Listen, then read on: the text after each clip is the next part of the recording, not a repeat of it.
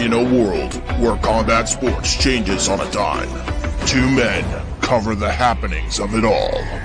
What's up, everybody? Professional wrestling. We said the wrestling world was going to change. CM Punk is all elite, and honestly, it couldn't have gone better. I think it's possible that Goldberg beats Lashley and that Big E beats Goldberg. Because I don't see Big E beating Roman. I thought ROH was a pile of crap. I think corporate ROH is gross. First of all, the Nick Gage entrance is one of the most insane things I've ever seen in my life. The Edge deal is up next year. Do you think he gets here AEW if he's still healthy? I think that he's a WWE lifer, honestly. Don't forget that the only reason WWE cleared him to begin with was because AEW was going to, and they were trying to sign him. Mixed martial arts. And I think everything leans towards Sandhagen, but I I don't know. I think TJ could surprise some people. I'm choosing Sandhagen, um, especially with his last two performances. The Aljamain Sterling and Petr Yan running that back, and the winner of this should definitely get the next title shot. I thought But- Conor looked fantastic with the kicks. When he got rocked with punches, he went for the guillotine. That was the stupidest move. Do you hear Dustin after the fight admitted though that there was like a second there where he was like, "Oh God, he might have me." Do you think Pena has a chance against Amanda Nunes? The card isn't very good in my opinion. Even the undercard I don't think is that great. Wayne, Um, Gon, and Lewis could potentially be really boring. Also, that's possible. Definitely. Boxing. Jake Paul by knockout, probably pretty early. It's pretty telling when uh, Jake Paul was like, "Let's put up our purses against one another," and Woodley wouldn't do it. I think Tyron Woodley's going to win this fight. He's going to throw combinations at Jake that Jake hasn't seen yet. First off, I'm gonna say congratulations, to Tyron Woodley, for making two million dollars. I would like to see Vitor and Jake because I think Vitor would beat Jake's ass. Laugh out loud so funny that this is the boxing people talk about most instead of the best boxers fighting. This is what boxing has become. The promoters have not allowed the best fighters to fight the best. They protect their own interests, they protect their fighters, and they never let the best fight the best. And there's multiple champions in the same weight class, and they still won't fight each other to unify the belts. And this is what has allowed YouTubers to come in and take over the sport. And much, much more. I have them this weekend. I'm just gonna let the board fall to me. Dalvin Cook, Zeke, CMC. Hopefully, I can get one of those running backs. I did my draft tonight, as y'all can see with my Vikings jersey on. You have like your really, really top tier wide receivers, but then there's a pretty big drop off. They didn't speak English, so like the UFC like wasn't getting them title fights as fast as people who did speak English. It absolutely was happening for for a time in the sport. The reason why I brought that up though is because of the Stephen A. thing, because I think it's a moronic, a moronic viewpoint to take. Yeah, I mean, we just saw Andrei Arlovski show up on AEW Dynamite. Like, I Not only that, we've seen Junior Dos Santos, Andrei Arlovski, we've seen Cejudo on Dynamite, we've seen Vitor Belfort on Dynamite, we've seen Jorge Masvidal Yeah. and Amanda Nunes. Like, It just like the fact that Tony Khan actually just did this. Fightful. Fightful Steven Jensen. Yeah, that's the stuff I got going on. Uh, Fightful Select Weekender podcast. Support Fightful and Fightful Select. Doug from RVD Tito for life. Are we having fun yet? Because this thing has just got taken to a completely different level. Straight, straight from you- YouTube.com. Live rounds. The marksmen have arrived. You're watching live rounds with Doug and Steven and being introduced to you by the real IWGP World Heavyweight Champion, Will Ospreay.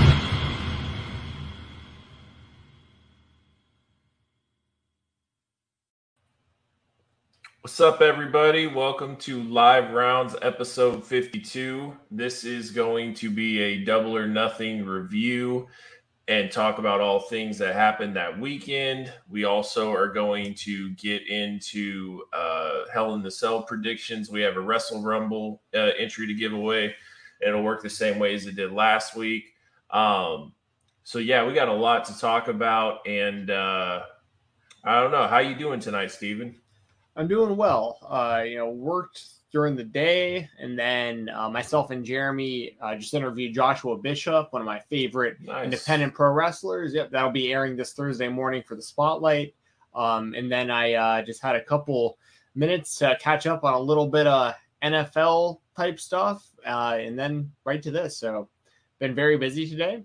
Drinking a beer tonight during the show, kind of kicking back, relaxing, and uh, looking forward to talking about I, I mean, I got very little to talk to say when it comes to WWE. Like, we'll get to that. Like, right, we'll yeah. get to that. But we got I think a the lot fun thing talk about, that. there. I Mhm. think the fun thing about that is, is we're both on the same page with WWE. So, like, when you read the card, I'm gonna be like, "Oh, they're having that match." I don't know, and then I'll just give my thoughts on it. So, we're both kind of that same where we're neither one of us are experts because we don't watch weekly or, or anything. But um, I bet you we could give predictions and we'd be pretty close to being right, and we don't even have to watch the product. That's how bad it is there. So, there Well, that's very true, and you can tell with my Wrestle Rumble entries, which I know you mentioned we're going to give one away, which we are. The way to get your name on the list is to give a super chat, and if you do ten dollars or more, you get your name on there twice. Any additional ten dollars, an additional name on the list. For instance, Bears Bound, I see has already sent a super chat, which we'll get to in a second. Thank you very much for that, by the way.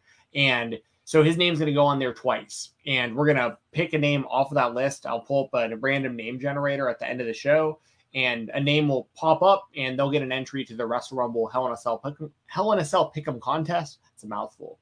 Um, and the prize for that is a thousand dollars cash, I believe. I'm going to double check, but I think it's another thousand dollar cash one. I got seventh place, by the way, on Double or Nothing. I was close, man. I was within Wow. five. I was within five Hmm. points of winning the whole thing. Yeah. Wow. Is there a way that you can check to see like how close you like where you rank? Yeah, so I can see where I rank. Like he'll he'll he'll usually put up like the top uh 50 or 50 or so I think uh on there. So I can Okay. see like I got 40 points and first place got 45 points and everyone in between Wow. is you know 41, 43 whatever. So it really it legit, legitimately came down to like if I would have probably picked like I, I don't know I can't remember all the point uh all the points right now like what what counted for what on the thing but it could have been as little as like I had Jurassic Express winning and I had Jungle Boy getting the pin, but I had it on Ricky Starks and he wound up hitting Swerve. So like that one difference right there probably cost me a thousand dollars. You know what I mean? Like, which is crazy. Wow. Um, but it makes it fun. And I'm I, I'm even wearing a, a Brock Lesnar and Roman Reigns t-shirt from being at this WrestleMania because I knew we were going to talk about Hell in a Cell today, and it gave me an excuse to wear a WWE t-shirt. But um, but yeah, there. I mean, we got a ton of stuff to talk about when it comes to, to AEW. Like, there's, I mean, we could easily do a full show on just that. But we we do want to give away a Wrestle Rumble entry, and we do want to talk some WWE because we know there are some people in here who like hearing us talk about it. And one last thing I'll say before we get into all this is, Doug, you were wrong about something just a second ago. We are experts. And we don't we don't have to watch the show. like we are experts on this because we've watched this for decades. I mean, Yeah. you probably close to four decades, me like yep. a little over th- right around three. Like Yep. you don't like when you've watched it as much as we have, like we don't have to watch weekly. And once again, my Wrestle Rumble entries are proof of this. A lot of the time when it comes to WWE, I'm still ranking like real close to the money consistently based on just like I literally go by who I think Vince thinks is a bigger star. And that usually is what what will win. So Right. um, anyways, yeah, we got. Uh, I don't, I don't know where you want to start. If you want to do super chats, if you want to. Uh, Real- oh, and also real quick. Real quick. Oh, go ahead. Lu- Luminary, Luminary Sting file. The, the, Oh, okay. All There you I go. got, I got two of them. Got two of them. And do you have the OG Sting yet from that series? I did get him. You I did? got him Okay. on Amazon for twenty bucks. Okay, because I found him in the wild too when I found these guys. So I grabbed another Yeah. one of the originals in the box. I was at Walmart and I found the entire Dark Order set as well, but I just I, I just don't know if I want to spend money on that. Like Stu Grayson's already gone, and then I'm not a big fan of Evil Uno. You got Anna Jay Silver would be the only one that I would probably want to get, but I Brody. held off. But Do you have I already Brody? have Brody. I got the I Brody. I have have, Brody. the I have the Brody. Brody Yeah. Brody was a must, and I kept going through all of them to see if I could find a chase. But I mean, if I didn't have, but Brody for sure is a must. Yeah. But um, I did get the Ultimate Batista. I saw him the other day. I passed, but like sick. when it when it gets on discount, that's one I'm gonna get for sure. It was pretty sick. I like it a lot. Um, and then real quick, I just want to say, you know how I kept saying that they better not screw up Obi Wan? Like Oh, really? they've kind of screwed up Obi Wan. Oh, yeah, it's it's it, it's definitely heading that direction to where I mean it's so toxic right now to be a Star Wars fan because there's definitely a lot of people that aren't happy and then there's people that are happy and it's just a big mixed bag and I feel like we're at the point to where you just have to let it go. Like it's just never going to be what you want it to be anymore because it's controlled by different people that had no business making it in the first place.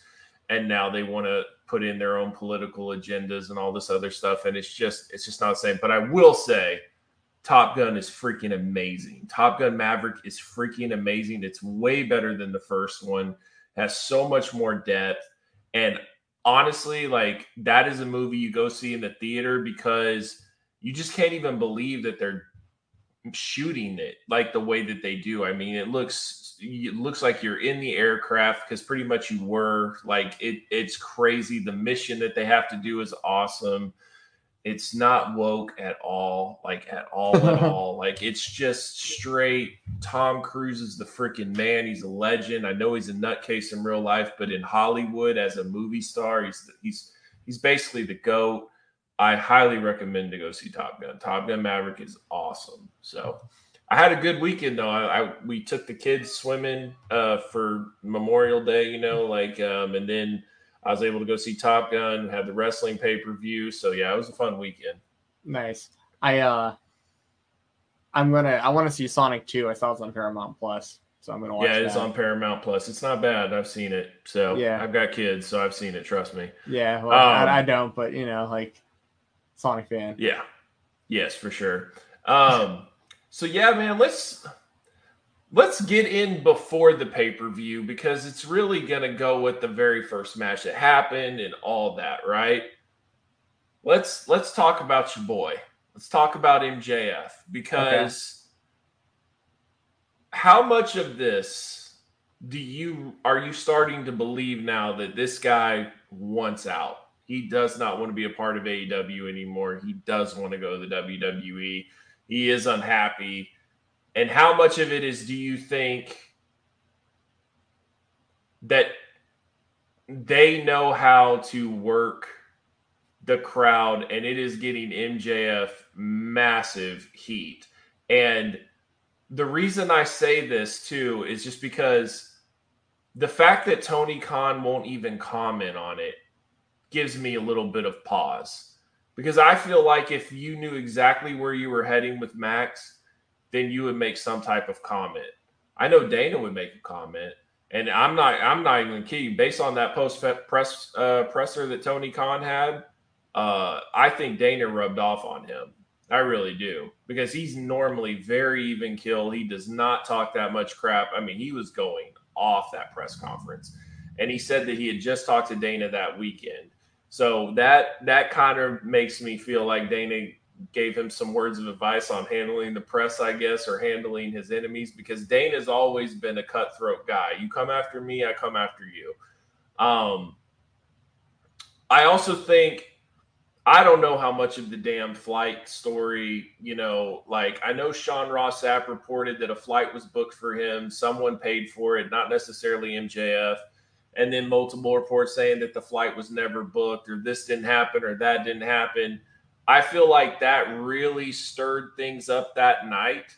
And then people were already banking on the fact that he wasn't going to be there. Then AEW pulls the video package off YouTube. So then that added to the controversy as well.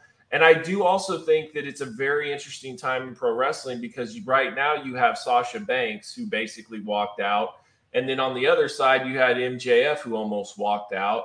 And it's like no matter what company you're in, people are wanting different things. You know what I mean? So, uh, what's your take on everything? So part of this, like when this happened, not the same way, but that y'all will know where I'm going with this when we get into this. I wasn't convinced Cody was leaving until I saw him show up at WrestleMania. You Yeah. know what I mean? Because I thought Tony Khan, like the, if anyone was going to have a story like that and make it that much to where like the hardcore fan base and the smart marks and everybody was like, you know, I thought it was going to be used as like a, a huge storyline for AEW. And it turned out, well, no, actually, Cody just actually left and he's actually just in the WWE. Like it wasn't that at all. When it comes to MJF, I want to go kind of that route by my gut feeling is like, I think so. I think MJF legitimately is getting paid like four or five times less than like the top stars in AEW, For sure. and and I that isn't you know, and that isn't fair. But at the same time, we both know how sports work, and Tony Khan, that's his background, and MJF's basically on a rookie contract, and you know, it's just and, and and I mean, it's just one of those things. It's just like it the the it's one of those things where like if so if this was happening with like the Vikings and Justin Jefferson was was doing this, I'd be pissed. Yeah. Because I'd be like, dude, Yep. we all know what a rookie contract is. Like you gotta just Yep. get through those couple of years and then you get fat pay after that. Like Mhm. they're going to pay you so much. And then, you know, then I get mad because then Justin Jefferson probably leaves or we lose a whole lot of people to keep him. And that's a whole situation in itself. But with AEW, it's a little different because like there's no salary cap and like Tony Khan basically has limited money to do what he wants with this thing. So you're not really him paying MJF doesn't affect the roster, I don't think. Like I don't think other people don't get paid because MJF is going to get paid. Right. But when it comes to something like this, it's like if you're Tony Khan, you can't just give him more money without an extension, even though he's worth five times more than what he's making, because the and then everybody is going to want Yep. to do the same thing, and that's why you don't see it in sports and why it's just like it. It. I'm not saying it's fair. MJF should like he is a top guy, and MJF is, the, in my opinion, he's the biggest heel in the entire business. I mean, Yep. Roman, depending on how you look at it, but Roman's like cool. Like MJF is a pure heel. Like this guy. So I think he deserves the same pay that honestly, I mean, I, Danielson and Punk are maybe like outliers because of like who they are, maybe even Jericho because of like the time he spent in the business and stuff. But I think MJF should be around like those guys kind of pace. I think MJF should be like Hangman. Yeah, I don't know how much. Hangman gets paid, but whatever that is, I think that's where he's at because he hasn't had that WWE type superstar exposure like a Moxley, like a Danielson, like a Punk, all that. And Adam Hangman Page hasn't either, but he's earned his way up to the top. And I think that's where he should be more around.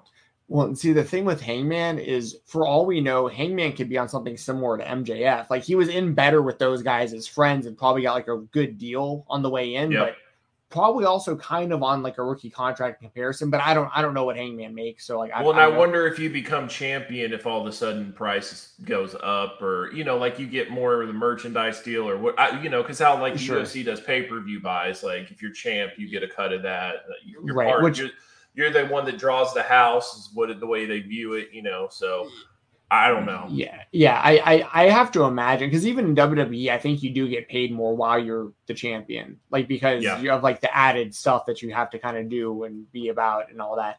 But yeah, so like, but I'll say this, and I don't know this, but I'm this is just a for instance, like if if if so if if Adam Cole is making like four times what MJF is. Like that's just a guess. Like if something like that is going on, MJF is Right. worth at least as much as Adam Cole is. Like right now. Yeah, You know what Yeah. I mean? Like like it, it- you know, and so it's and, and you're also got to think long term. I mean, Adam Cole's still young and he's got plenty of time too, but MJF is like early 20s still. but here's the kicker: they're not telling him that he's not worth that. But what he wants is the extension, and then when he's a free agent, he still wants to be able to cash in on that. That is the you Right. give up your free agency when you sign, and that's no different in football, right? If you Right. sign with the team, you never hit the open market. You just re-signed with the team. You still get a really fair deal, maybe even more than what the market might generate. You never know. But that's the agreement is that you're going with the original team. He wants to get paid right now, and then he wants he won't give up his free agency. Right. That's that's the standstill, in For my sure. opinion. Oh no, no, I, I agree. And, like that that's the entire that's the entire problem. Because I think if if Tony Khan was if MJF signed an extension, I think MJF is immediately making main event money. But if he's not going to sign the extension, Tony Khan like doesn't really have the incentive to pay him right now because like if you're going to play against us anyways, like so it's a it's a it's a tough situation because at the end of the day, I feel like MJF should should just just just keep doing what he's doing because Yeah. when he becomes a free I mean, I, but the problem is that's two years from now, and, and that might as well Yep. be forever when it comes to to sports and, and, and certain uh, aspects of entertainment. So I get that that it's like MJF is probably in a position where he's like, I if you're because I because here's the thing, like if you're MJF, you would be foolish to sign an extension because your value you you want to know what your value is in free agency if you're him. Like you want to know what the WWE offers you. Because even if you don't want to sign there, they're going to offer him more than whatever he's making in AEW. And if it's like a high enough number, he that's how you negotiate. Like that's find out what the other people want for for you, and now you can play that against what and make more money to stay where you're at if you want to stay. And he's just and he's such a hot prospect of, of like what he could be in the business for the next like ten years that he's gonna. I think he should test free agency, but once again, to do that and to guarantee himself that he would have to sign you know, he basically had to keep wrestling for what he's wrestling for for the next two years, and he already feels like he's not making enough. So, you know, now now on the flip side, I think that for I think there is a work aspect to this too. I really do. Like, I don't. I, I think that this is all true what we're saying, but I also think it's totally possible that MJF and Tony Khan have, have talked at length about this and been like, keep telling the people you're not signing, keep doing what you're doing, like fan fest and stuff like that. Like you're already not signing autographs yourself. You're already not taking pictures with people. If you no show at fine a fan fest, people are just gonna be pissed off at you. That's what we want. That's what you want. Like, like let's keep rolling with this. You know what we're gonna give you. Like, and maybe they have made some sort of deal behind the scenes. But but one one more flip side I'll bring up, and then I want you know you can go off because I know you're gonna you got a lot to say about this. Mm. The other flip side is like, okay, so I've just kind of lost my train of thought. Oh, you, you you go ahead and I'll, I'll circle back. But where where where do you like on like the the the the working aspect of this? Like how much of it do you think? Oh, sorry. The other flip side of this, what I was gonna say is is the way that he was booked on the pay per view was like the kind of mm-hmm. thing you book when you want someone out. Yep, Like you know, I agree. and they kind of they kind like he had momentum to like i mean top guy momentum and now he just got completely squashed which also so i'm like i'm super torn about like a lot of it of not really knowing Yeah. exactly i'm leaning more towards this is just legitimate and he actually is having issues with the company and tony Khan's like you know Me too. you're we're paying you to be at the show. You've advertised you got to show up for this. We'll put you on as the first match so you can get in, get out, and you're getting your ass kicked, and we'll deal with this in a few months. So so my thing is too, and I I I keep going back on back and forth in this. Is how good is MJF, MJF and how good is AEW at booking MJF? Because if you take one away from the other, I I don't know how good he will be. I and like the nobody will protect a guy like that, like the way AEW has protected him. Yeah, I no mean, way. He's taken like before that Wardlow, I think he's taken like three or four losses and he's never been destroyed ever. And so much TV time, always in big feuds.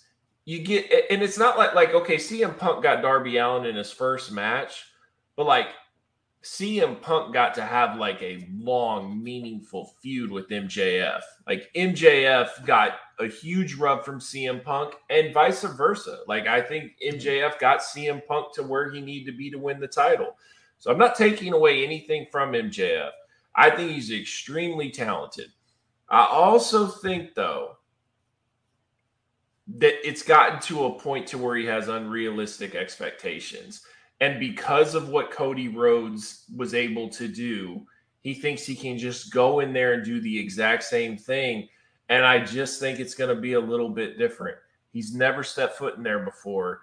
He doesn't have an established relationship with Vince. He's 5'11. I, I just don't know if that same, because to me, and just like everybody else that has basically uh, loves to try to like stereotype him, they want to say that he's a Miz. And I wonder if Vince looks at him as like a Miz replacement.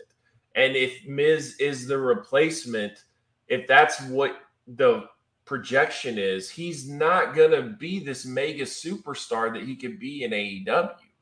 because I only think it's a matter of time before he is like the guy. But here's my other issue with that is if you do give him this money, right? Then what's next? Is he going to hold out because he's not the champion? Is it like at what point does he know that like I can't do this anymore? I got to be a company man. That's that's my issue. Is so much has been given it to him at such an early age.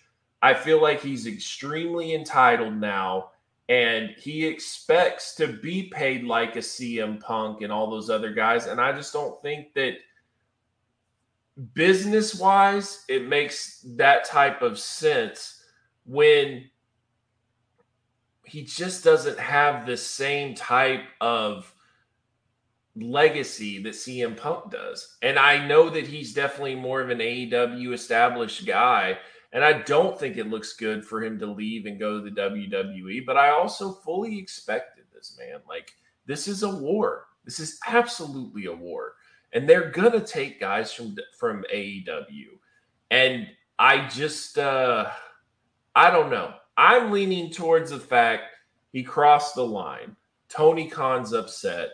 They wrote him off TV basically with that that finish and we'll see what happens. I mean, does Tony just say, "Look, you're unhappy. I'm gonna let you go"?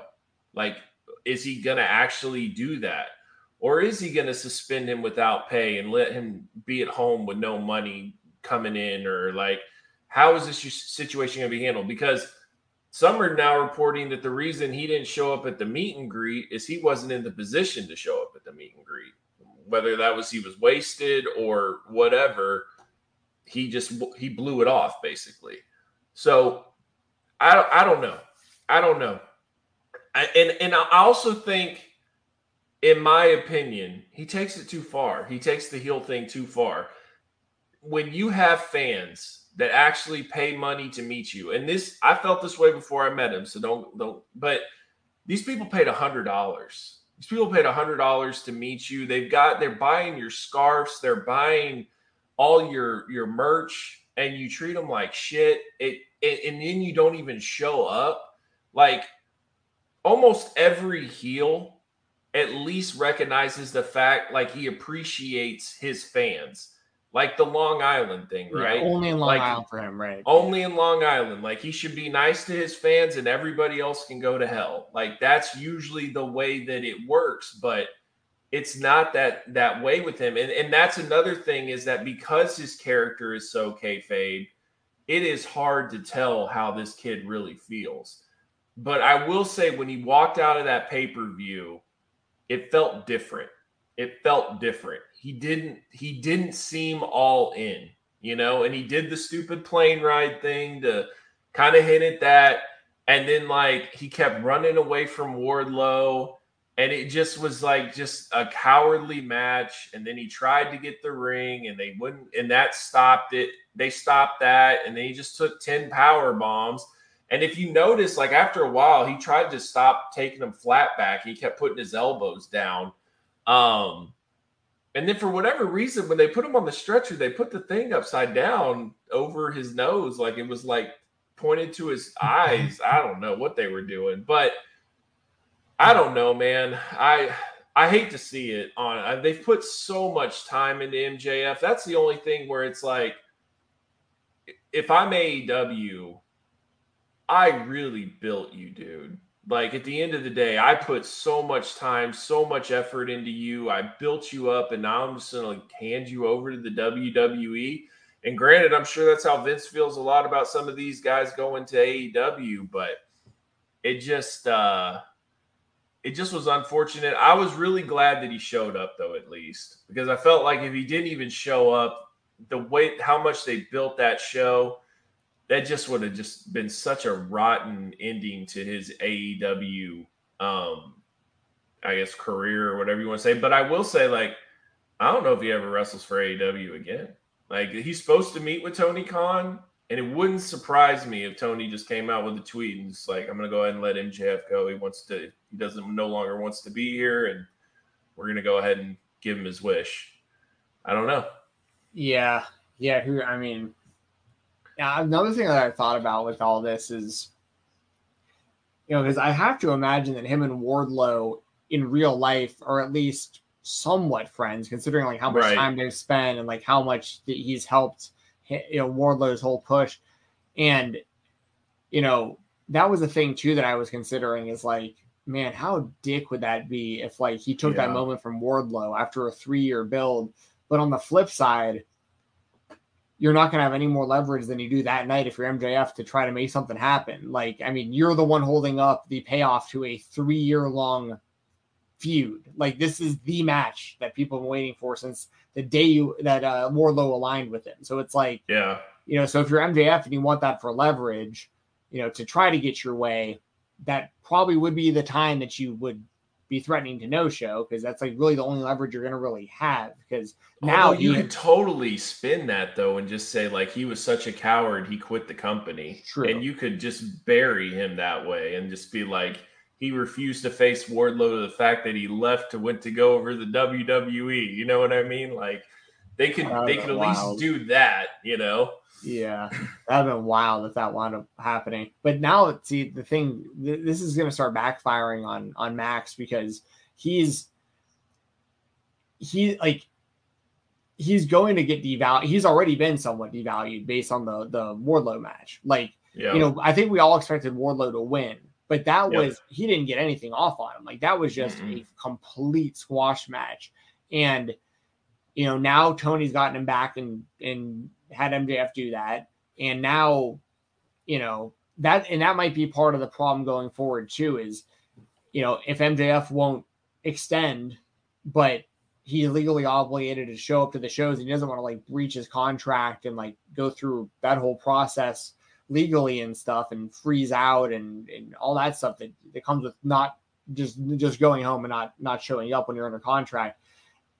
They're they I mean it's petty, but it's been done since the beginning of time in wrestling. Like Yeah. you'll probably never see MJF win again on TV. Like this is gonna be Yeah. like they're gonna make him as devalued as possible before he goes into free agency. You know? I just I don't I just don't think Tony's gonna do that. I really don't. I, I I just think Tony, as a wrestling fan, I think he doesn't like it. I just I'm just being in general. So like Oh, I can see maybe a couple of months or something, and then they let him go.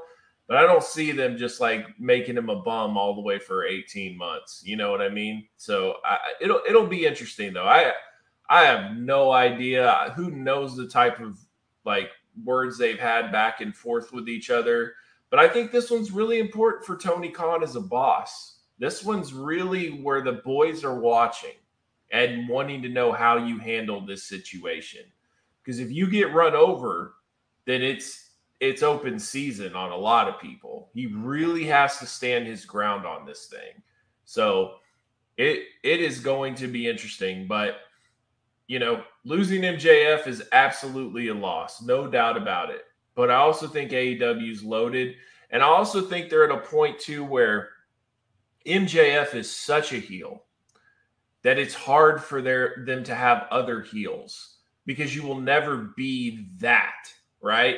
And so if he was gone, I think it opens the door up for more heels, and it's not like this measuring stick that you have to be the MJF type heel. You know what I mean?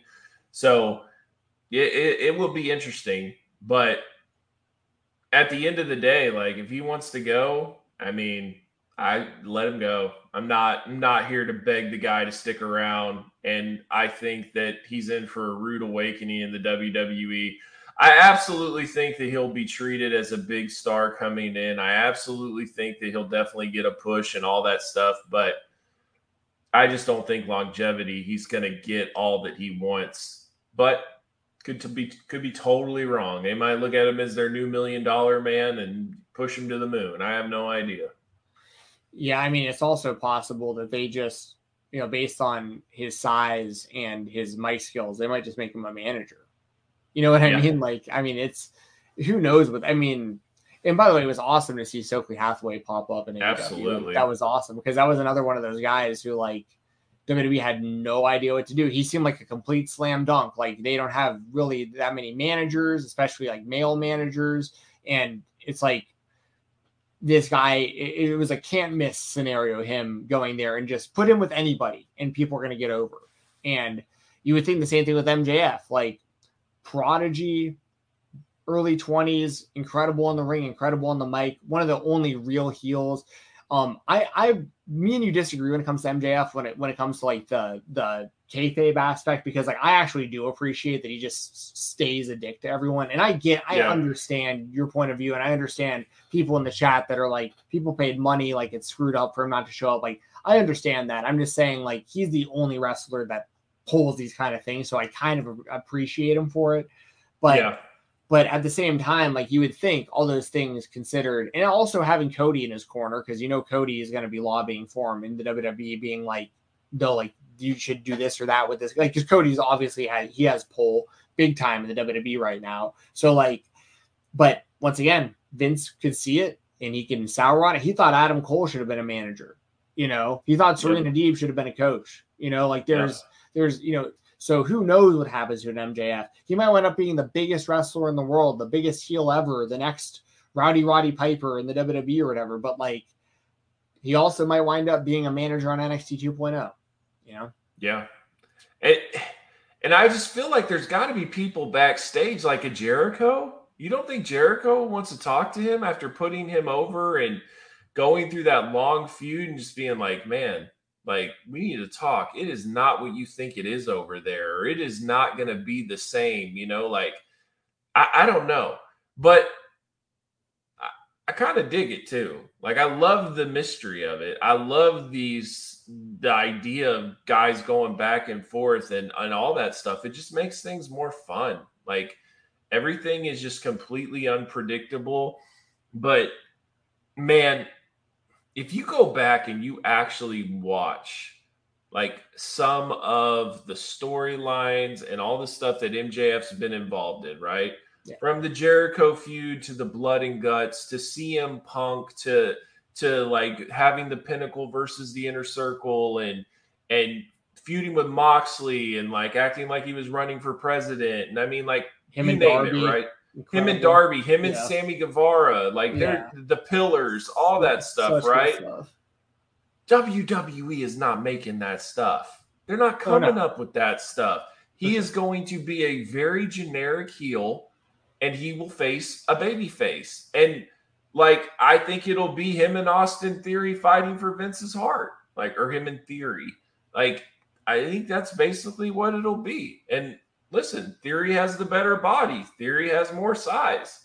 He's probably going to lose out. Like it, it's just the way that Vince looks at things. So I, I don't know, man. I don't know. I, am disappointed about the whole thing because I really do like MJF. I think he's a huge talent. I think he adds a lot to the show.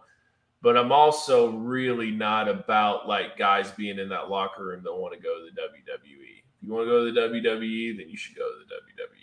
So it's kind of yeah. where I'm at. Yeah, I'm with you. I know uh, Alexander Fitzgerald has an MJF related super chat. We'll get to your other super chats soon, by the way, y'all. And we are giving away a Wrestle Rumble entry to someone who super chats tonight. So keep that in mind when we get to we're gonna get to the Hell in a Cell predictions eventually on the show. So thanks, Alex, for the super chat, man. I appreciate it. Um, do you think that MJF Wardlow match was supposed to be a squash match? I feel like it was a last minute decision to book it as a squash match since MJF showed up late to the pay per view. Um, I, I'll, I, say I, I think that's very, very, very, very possible. Is that is that yeah, that's no, exactly what happened? Yeah, I think it's possible, but I also think the story merits a squash match. So that's where I'm it, only it, on the fence. I think it merits Wardlow definitively winning, but I don't think he was going to initially just just pow- spam power bombs and MJF wasn't going to get anything in. Like I felt like they were going to have like an actual match with Wardlow eventually power bombing, bombing him a whole bunch of times. But right, I, yeah, I, am with Alexander. Like I, I think that uh, I think it's very likely that that, and that's also why I think they opened the show too because it was like get yep. him in, get him out, have him yep. get destroyed, have, bring him out on a stretcher so people know why he's not on TV going forward, and we'll go from here. He also left supposedly right after the match, so he showed up late and he left right after. So he's definitely not happy. I, I'll, I'll, I'll definitely believe that. So, um, but yeah, it, But and maybe that's the thing too is like, what if it's just the fact that he just didn't like the booking? What if Tony just flat out told him, "I think this should be a squash match," and he's like, "That's bullcrap. I'm not doing a squash match." And then that was where he's like, "You know what? I'm just gonna get on a plane, head home if that's what you think." Like there just gonna be so many different ways they go. And what's interesting to me is is Tony doesn't really book like that. And so it's that's another reason why it, it seems off because usually when you get a pay-per-view match, Tony will go out and give you a, a, a all all out type match. Um so so I don't know unless you're like facing a Jade Cargill or something, but who sure. knows what And that's another thing too is like what what are the plans for Wardlow? You know what I mean? Like I, I I don't know now because it's like the whole point was him to get his freedom.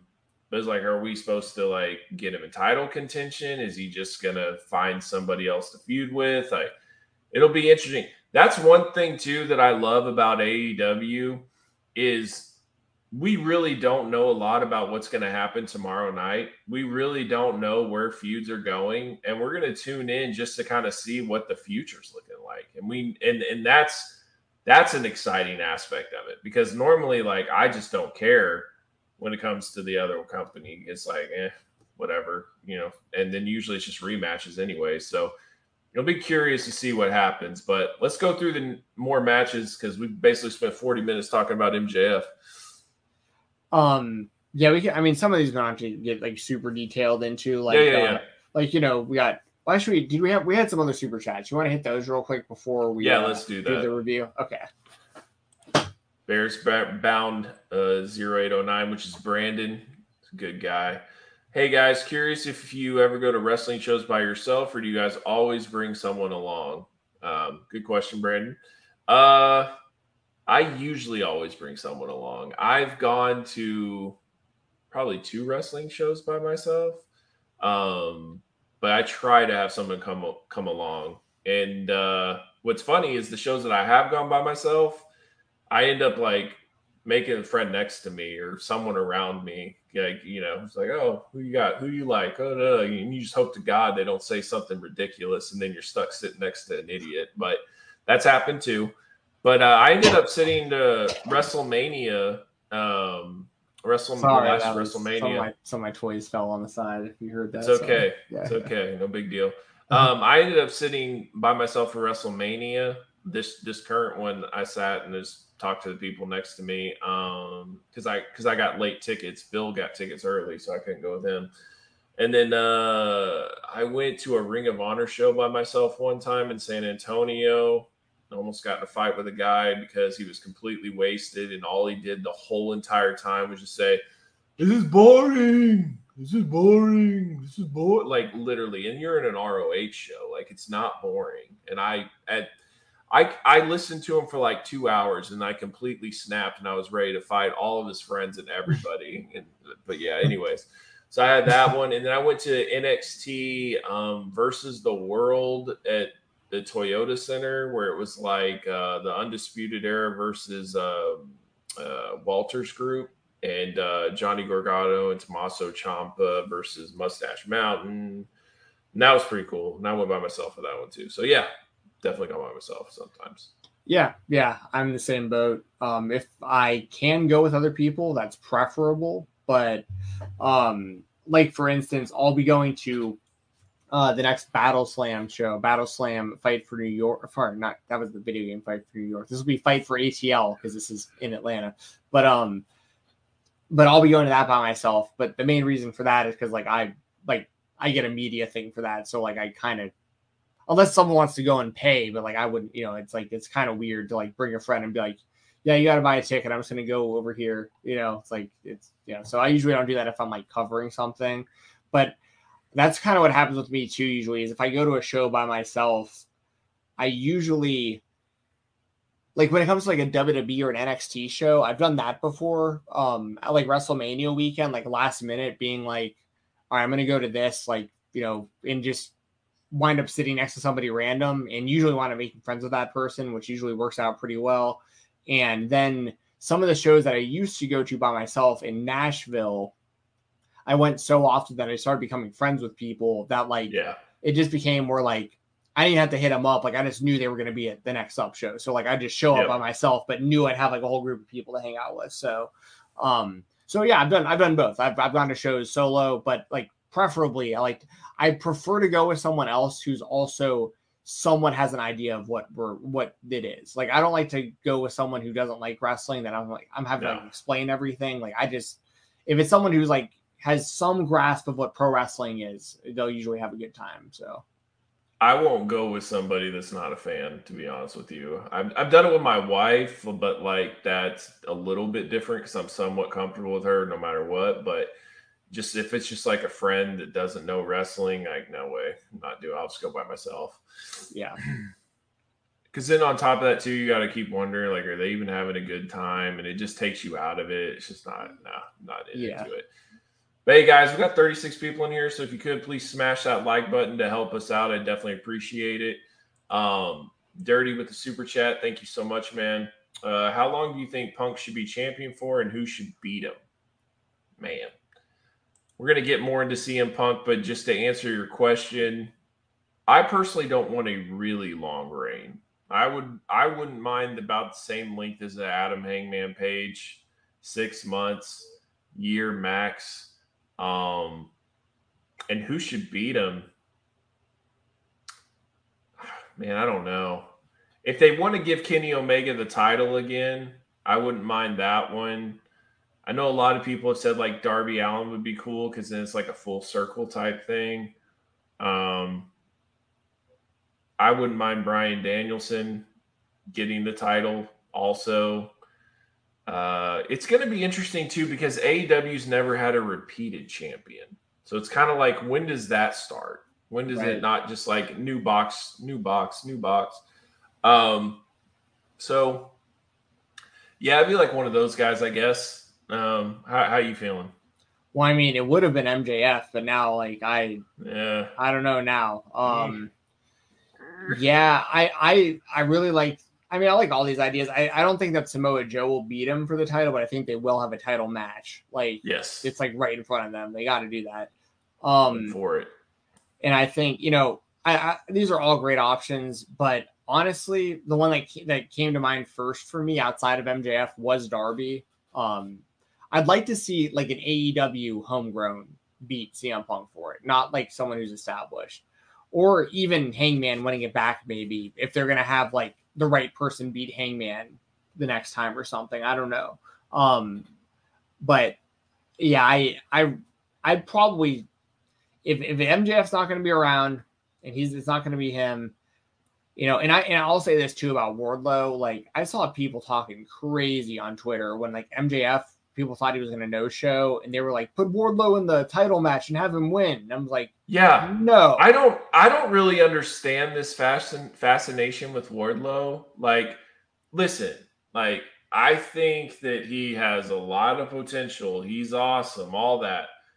But he's also kind of like not an AEW type wrestler. And I'm not really about having Wardlow be champion and be in a bunch of squash matches. Like, if he's gonna be there, like I need him to be like a Brock Lesnar big man back in like 2002 where he's delivering like bangers.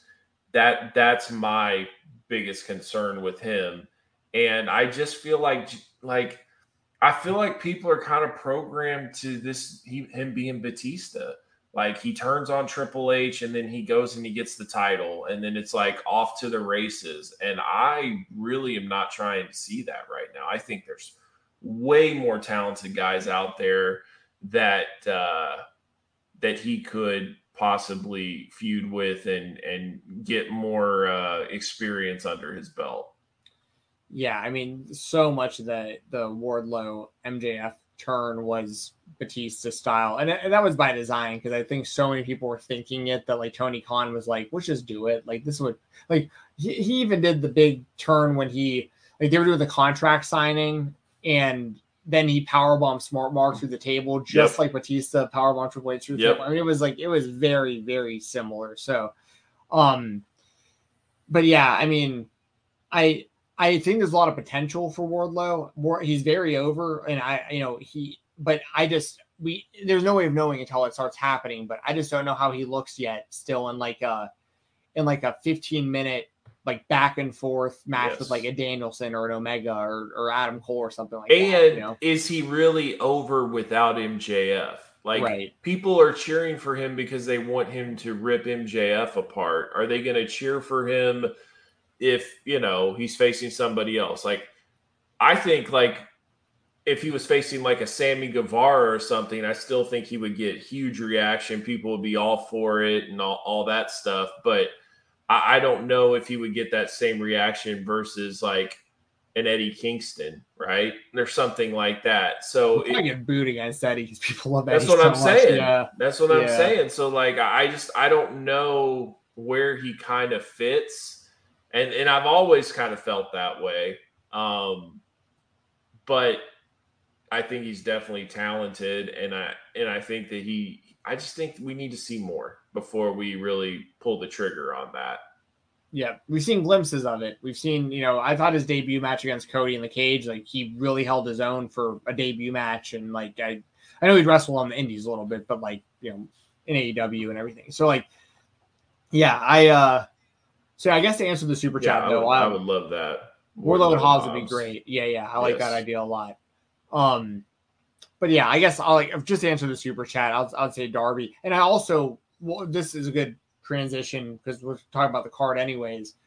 I loved that Kyle O'Reilly versus Darby Allin match. Like that was a great pay per view match. I thought on a card that was like ultra stacked that stood out as like I really really enjoyed that, and I love that they've committed to Kyle O'Reilly the singles guy. Like that's huge because part of it is you know they're playing on the the injuries that Darby has and stuff, but for for Kyle to get a clean win over Darby in the pay per view, I think is that's that's huge for Kyle. I really hope that they keep his singles push going. he's had a hell of a run these last three weeks. Like Yep. uh he had the um Phoenix match, then Samoa Joe, then Darby Allin, and I think the crowd was shocked. I think they didn't expect that at all. They couldn't believe that he won. But like he didn't just win, he beat his ass. Like old school Kyle O'Reilly, ROH, Red Dragon, I'm gonna kick your freaking head off. And he he tore Darby up. Right off the bat, he busts his mouth open. That he chokes him with sick. his freaking he, he, he blocked, necklace. he blocked the double leg with the knee to the face. just Yeah, brutal. right off the bat, like Yeah. he chokes him with he he busted him open. He chokes him with his necklace. I mean, he was just brutal with him. Beat the crap out of him. And I would love to see that type of Kyle O'Reilly uh, in AEW. You can tell that Tony is a big Kyle O'Reilly fan. So I, I love that about it. when we've talked about that before too, how like Kyle signed for another like five years. So like Five clearly, years. so clearly Tony has long term plans for Kyle, which I love knowing that. Like I'm such a big fan. I, Of I love it. Kyle's awesome. And I know that he's not the most exciting, charismatic guy when it comes to that type of stuff, but dude, bell for bell, that guy will, will give you a banger. when a So, company like AEW, like that's really like he's good to go. Like if he can just keep the look because um, him and Omega in like a main event would be so sick. Yes. Like I mean, I dude, would I would personally I would love to see him get a run with the TNT title. I would I think love he would kill it. Yeah, him and Danielson needs to happen soon again. Oh, I mean, like sure. there's there's so much, but no, I love that idea actually. I I think because you know the Scorpio Sky, Sammy Guevara, the whole American Top Team thing. We might, as well just like get into that since I was going to bring it up anyway. That that uh, no like nobody knows who to cheer for because nobody likes like anybody involved in this. Yeah, it's so rough. crazy It's rough. they need to get that title off of Scorpio Sky immediately. I feel like, And they yeah, just made him the belt. They just Yeah. made him this belt, which makes me feel like we're going for like a long Scorpio Sky title reign. And I, I don't know. But anyways, let's go to to the next match that we had. Well, uh, I'll just say for that match, they got to do something with Ethan Page because like he's getting lost in this mix, and like Yes. he's way too talented to be like the background of all of this. And I'm also Yeah. gonna say, if I'm Ethan Page, I am effing furious right now because you see everybody in their freaking dogs are getting AEW action figures, and they still haven't put anything out for him. And he's, a, figure huge guy. action figure Yeah. guy. I feel. Yeah, if I was him, I'd be pissed. So, I need the all ego Ethan Page figure for Yeah. sure. dude, they're making like total jobbers that like are Yes. hardly ever on TV. Kip Who's- Sabian.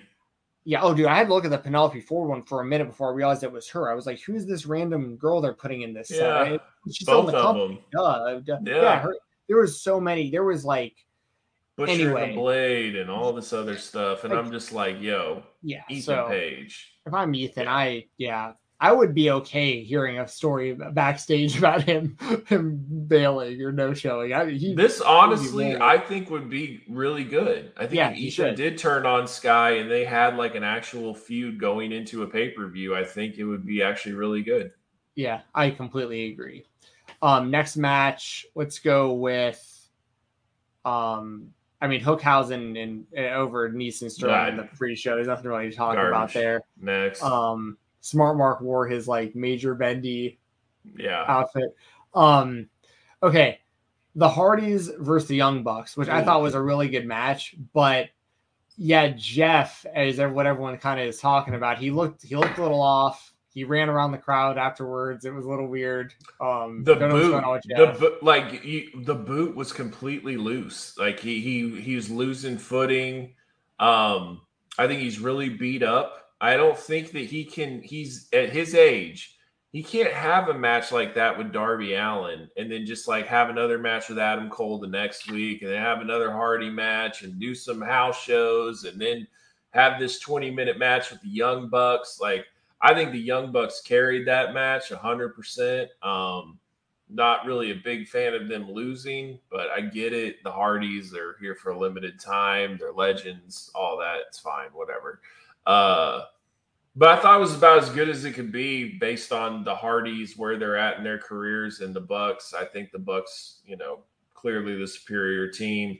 Uh, but yeah, it was it was a good match. It was as good good for what it was, but it it definitely was more of what I was nervous about. I just I think the Hardys are way way past their prime more than people want to admit. This thing's about done, in my opinion, with them.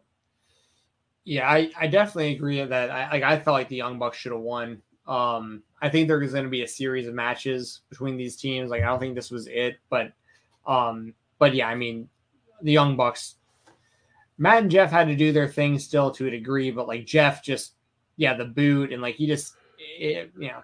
I saw he got pulled from Dynamite, so I don't know. I don't know what's going on. They're saying Jeff. he has a concussion. Mm, okay, that, that's possible. I, I don't know. Yeah. Um, but uh, but yeah, I I mean, I still think the Young Bucks are the best tag team in the world right now in, in any company. So you know, they Yep. can really do no wrong as far as I'm concerned. Um, Jade Cargill and Anna Jay, not a whole lot to talk about, but you know, Anna Jay looked solid for what she needed to do, and Jade Cargill nailed everything she needed to. And I mean, this was good for what it was. Yeah. I mean, typical Jade match. This thing was thrown together, but they didn't just squash Anna Jay. Like she did have her moments. And the baddies had to help out Jade Cargill to help her win. So it wasn't just like Anna Jay couldn't do anything in there. And then we did get Athena. We did get Stokely Hathaway afterwards. Um, I'm very curious to see where Smart Mark Sterling and Stokely Hathaway fit in. Is she firing Smart Mark Sterling? Are they both going to be competing for Jade, which could be very entertaining, honestly. Um, so I, I hope they kind of go that route to where like they're both over the top and they're both trying to to compete for Jade's uh, uh, loyalty or whatever. So I, I think that would be interesting. Good TV. Um, and Athena, I mean, I, I think that she really wants this. She, you know, if you listen to her Chris Van Vliet interview, she didn't get a lot of opportunity where she really deserved, and they're going to give her a shot. And uh, you know, right now she's Warrior Wrestling uh, female champion. She's had some pretty good matches on the Indies lately, so I, I think that she'll definitely help the uh, women's roster.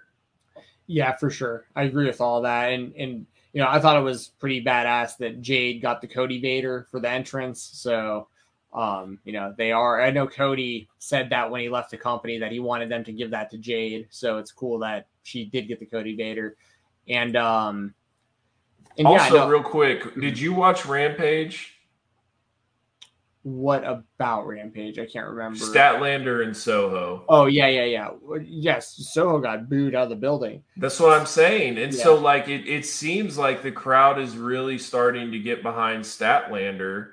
And I'm curious to where that is going as well, because it really feels like Statlander and Jade for the Yeah. TBS title should be the one. And they're both size wise, at least height wise, they're both around the same height.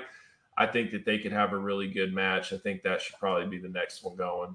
Yeah, I think so. I think that I, I think it's very possible that Athena could beat Jade for the title, but I would prefer if Statlander beat Jade for the title I Be- agree. because then you're sending that message of like they're sticking with their homegrowns at least sometimes. Like you, I would personally rather have Athena feud Thunder Rosa if if you were going to do it. That's a good, yeah. I, I, I mean, personally, I think that's that would be the best route because you can put her right in the main event, and even if she doesn't beat Thunder Rosa for the belt, it's like she, I mean, it's the world title, and like if Athena, if Athena beats pretty much everyone else, she's still going to be main event level up there on the card, which is where she should be. Like, I'm, I'm really excited to see her in AEW because I think she's going to bring a lot to the table and help out a lot in that division. But like, I, I personally would like to see Statlander be the one to eventually beat Jade. I think she's the best option of everyone AEW has to, to be the next TBS champion. Yeah, I agree with that. Uh, we got House of Black over Death Triangle and another just really, really good match. Uh, Yeah, uh, badass. what's her uh, Julia Hart finally finally turned. Um, So that that time. right, like a lot of people were upset because when the lights go out, the expectation is high, right? Like I heard there were people in the theater because there were people, my, some people I know went to the theater and they were all like Bray Wyatt, Bray Wyatt. and it's like, Uh, man, no, like, and this is the thing. Like, I understand that it might have fell a little flat, but if you pay attention to the story that has been told, this has been all along that the final nail in the House of Black, like for the turn, is for her to turn and join the group. And so, what better way than for her to cost Pac? And I and I love the way that it was down to like Malachi Black and all three of them, and he ended up finding a way to win. Like I, I I love this match. I thought it was awesome. I'm a big fan of Buddy Matthews. I think he's badass. I think this group is badass. If there is a trios title, I think the House of Black should definitely be in the in the very front running for that thing. Um, I, I, I love that group. Also like um, Death Triangle. I think they're awesome. So I knew this match would be good, and it definitely delivered. I thought it was great. I love. I I honestly like all six of the guys. Probably my least favorite is Brody, but like it's not that I don't like him. It's just I like all the others more. But I still think it's a badass group. Yeah, yeah. I, I thought the whole thing was was really good, and I thought it was pretty obvious that that um Julia Hart was gonna like this was the moment for her to turn. They've been building that for like I feel like at least like half a year. Like it's been Yeah. a long time since they since she got that miss, you know, uh, in her eyes and all that. So like um they paid off long term story, and now the House of Black Yep. is complete, or at least for now. They could always add more members. Um, I said it during I think the previews preview show for for us. I think it'd be cool if like Death Triangle and House of Black were just like a super group, like together. Like you know that, that they would just that would be like a pretty because they all kind of are similar in a lot of ways, like the kind of the dark, you know, like so. But yeah, I, I thought would that be interesting because like I could feel like either one could join either group, right? Right. Like a House of Black member could join Death Triangle, and Death Triangle could join House of Black. You know what I mean? Like I wouldn't be surprised if Pac joined House of Black just because as many misses he's taken to the face, and that seems to be like the way to turn someone. So I wouldn't be surprised if that's next for Pac. That's a good call. That's a that's a really good call. Um, we got Adam Cole over Samoa Joe in uh to win the Owen Hart tournament for the men. What do you think about this one? I thought this was a pretty decent match, but I, I don't think it was as good as like a lot of the stuff on the show. Yeah, I thought it was good, but it wasn't like a home run that I thought it could be. Especially after seeing that Samoa Joe Kyle O'Reilly match, I thought that we would get much more competitive. Sounds like Adam Cole's pretty beat up. He's been having that tape on his shoulder for a while that we've been seeing, and they did pull him for dynamite, so it doesn't sound like he's in the best of health. So um, That also might have had to do with limited. Jeff Hardy, though, possibly. You know what I mean? Like it might have been because Yeah. they're pulling Jeff. They're like, all right, we'll just give Cole the night off. You know, like May, maybe, Maybe. I, I'm I'm not sure, but it definitely wasn't the typical Adam Cole pay per view type match. I was really good with him winning though, and I, I loved his pink tights for Owen. I thought that was dope. Cool little yep. uh, pay per view nod. Um, so yeah, I was fine with it. I was happy with the winner. Let's just say that. I was disappointed in the match, but I was happy with the winner. But I didn't. Yeah. I wasn't so disappointed that I thought the match sucked. It just wasn't this pay per view showdown that it should have been. Yeah, yeah, I know what you mean. I, I feel the same exact way you do. I think most of the fan base feels that way. Um, is it? I I think that that was also kind of a product of just like a pay per view that was just so long and so many matches that like yes if this was the main event of a dynamite and you gave it like 20 minutes it's probably you know way better you know so yep. like um it just is what it is but um also you know britt baker beat ruby soho to win the women's tournament for the owen um i you know i thought it was like it was i didn't pick i, I went with samoa joe and ruby soho in, in my predictions because i felt like it was a little too obvious to do the cole and britt baker thing but a lot of the time doing the obvious thing just is just the right thing to do and honestly it probably yeah if you're not going to have Adam Cole in the world title mix right now after losing some opportunities and Britt Baker recently being the champion, you don't want to put her right back in there and stuff. This is probably the best option for the two of them being kind of like the king and queen reigning, you know, together. And, you know, there's, they, they could, there, there's something for them to do that matters on the show without them having to be in the world title mix. So I think it's probably pretty smart that they went this route. Yeah. So when Adam Cole won, did you think Britt was going to win after that, or were you still on thinking Ruby was going to win? I was. I went to like ninety percent thinking Britt was going to win right when Adam Cole did, and then. But I should I should say this. I went to like ninety percent based on that, and also based on the reaction that Ruby that Ruby got when she beat Statlander, because. I don't think that that yep. necessarily changed anything. I think AEW is usually pretty good to like sticking to the plan, but it definitely couldn't have helped that, you know, because not only did she get booed during the match, she did that post fight interview uh, on the on the microphone to cut that promo yeah. when she was getting booed then with Britt on the ramp, and it's like, yep, you can't like she, they're going to reject her winning, so like you can't yep. you can't really go with that, especially for this tournament. And the Adam Cole thing in her link with him is just like right there, like you might as well yep. just do it. So yeah, well, I'm, I'm totally fine with it it was weird though, right? Because the story was is like Ruby keeps falling short, and like it felt like the story of it would be Ruby winning, but right. Britt won, um, which I'm totally cool with. I like Britt. I like Adam Cole. I think it looked great for the photos. You have um, Martha Hart right there. You have Britt and Adam Cole. They both get these dope belts, by the way. The belts were sick. Um, I love the tournament, the whole thing. I thought it was a huge hit. I I'm totally fine with the winners. I I love I pretty much loved everything about this tournament. It was it was better than even what I could have expected. When they first announced it, it was kind of like, eh. and then when they first had a couple of matches, I felt like, yeah, they should have bigger names than this. And then, man, it just started to explode, and they had some really great stuff in this tournament. So I'm all for seeing this every year. Yeah, absolutely. Especially because we're getting like Owen action figures and stuff like that too. Like they can really market the next year one, like get us like a whole bunch more Owen merch and stuff like that. And also, I saw something about like Tony Khan saying that part of the reason this pay per view was so long was because he wanted to give like Martha like potentially up to like an hour to talk if she wanted to. And it's like, how long did you really think she was going to talk? Like, I know that this had to do with the NBA, like they were trying to stretch it out yes. for that. I I get yes. that but like I thought it was kind of surreal. Like I know that we've seen Martha do Dark Side of the Ring recently and stuff, but yeah, considering where she was at in the wrestling business, like with her her feelings of the wrestling business, like especially in like the late 90s and early 2000s and stuff like that. You know, I know Owen was 1999, May 23rd, 1999, because I remember it happening the uh the the day right after my birthday because I remember hearing it on the radio. Like I just remember like when I heard that he had died, and and it was anyway like it's it's pretty cool that she like mentioned Jericho and the thing about how you know he got her kind of on the good terms with AEW and like started the ball on all this happening and stuff, and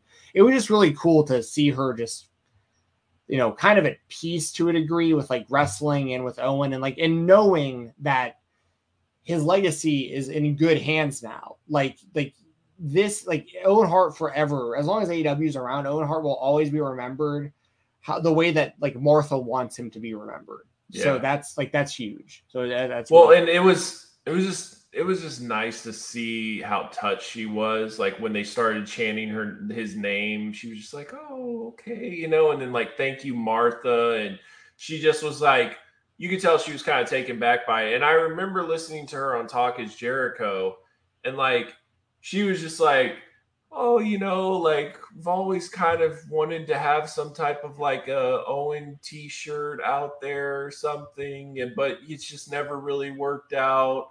And Jericho is kind of like, "I know a guy," and it's like to go from that to like a whole Owen tournament, Owen in the video game, Owen in figures, Owen having new music that's played that represents him, like the the the winner is winning the Owen. Like it, it's just uh it's pretty wild and it's crazy because this company had nothing to do with Owen.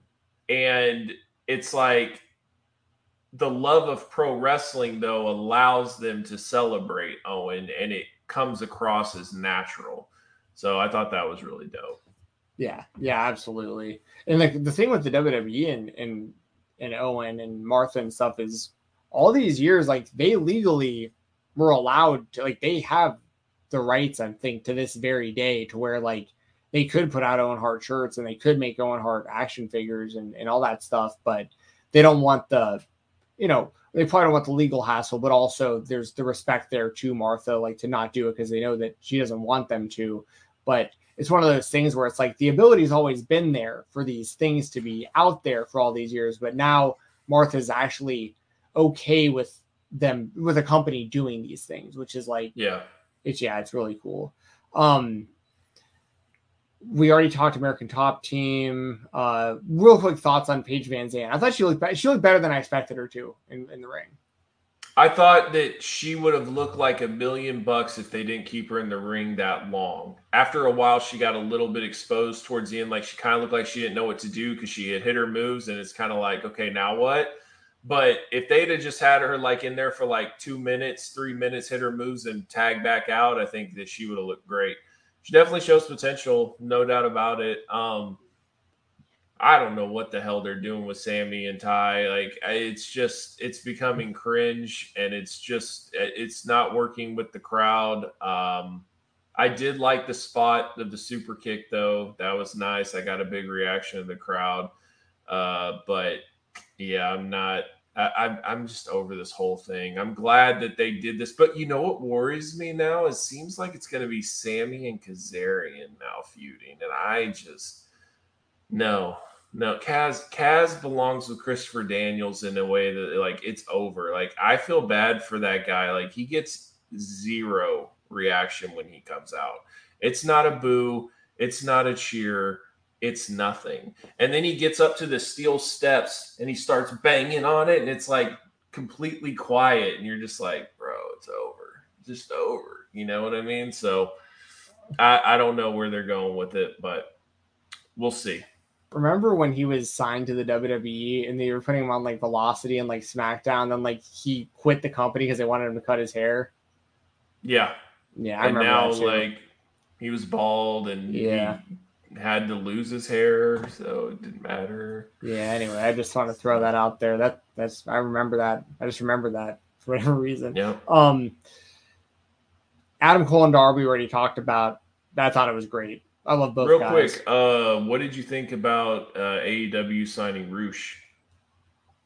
Oh, I like it. I mean, I, I really like it, especially considering like how much of the fan base thinks that Andrade is being underused. It's like, okay, well, this is a good way to get him used because there's no way they're not going to do something with Andrade and Rush, to, Rush together. It's like, I mean, dude, like get Bandito and Dragon Lee Yep. and make them a four group, four way group. Like I think They- they would be badass. I think they will. Like, I, I totally think that like that's exactly what they're going to do. So yeah. yeah, Eh, I mean, I know that I know that people don't like stables and all that stuff, but man, dude, powerhouse stables like that, I'm all for, and I I think that they would be badass, and they would be way better than that House of Hardy garbage. But, yeah, people in the chat are saying uh, don't like AFO either. Yeah, it was funny because Andrade's promo, he was just like, all these people are losers. Like, what is Yeah. this? Yeah, are losers. it's a bunch of losers. And then the moment um, I saw the like white arm and it was somewhat tall, I was like, dude, that's Rush. Like I, I already knew. And yeah. it's funny because I was watching with a bunch of people that don't know who Rush is. They know AEW. They do know AEW, but they don't know ROH or any of that stuff. And they're just like, no reaction. And me and Bill are like, Rush. And uh and uh they were like, Is he good? I'm like, Yes, yes, he's good. He's definitely good. He's former Ring of Honor champion. He's good. So. Yes. Yeah. Yeah. So I definitely, I definitely like that for a lot of reasons because I think Rush is gonna, it's gonna be interesting to see him in AEW, and also he could still work Ring of Honor considering Tony owns that, and uh, mm-hmm. and it's gonna give Andrade something more important to do on the show too, whether it's as a tag team where they're both like singles guys but like helping each other out, or like whatever it is. This is uh this is a good sign for for Andrade, I think, big time to have Rush there. Yeah. Um, it's something the fan base has wanted for a long time too. Like they we, we've been saying this for I feel like a year or so. Like when's Rush going to show up? And this he's here now. So um, he's coming off an injury. That's really oh, the only right. reason. Yeah, that's right. yeah, was hurt. Yeah, he had to get surgery and everything. So he's been out for a while. So uh, now now it's his time to come back.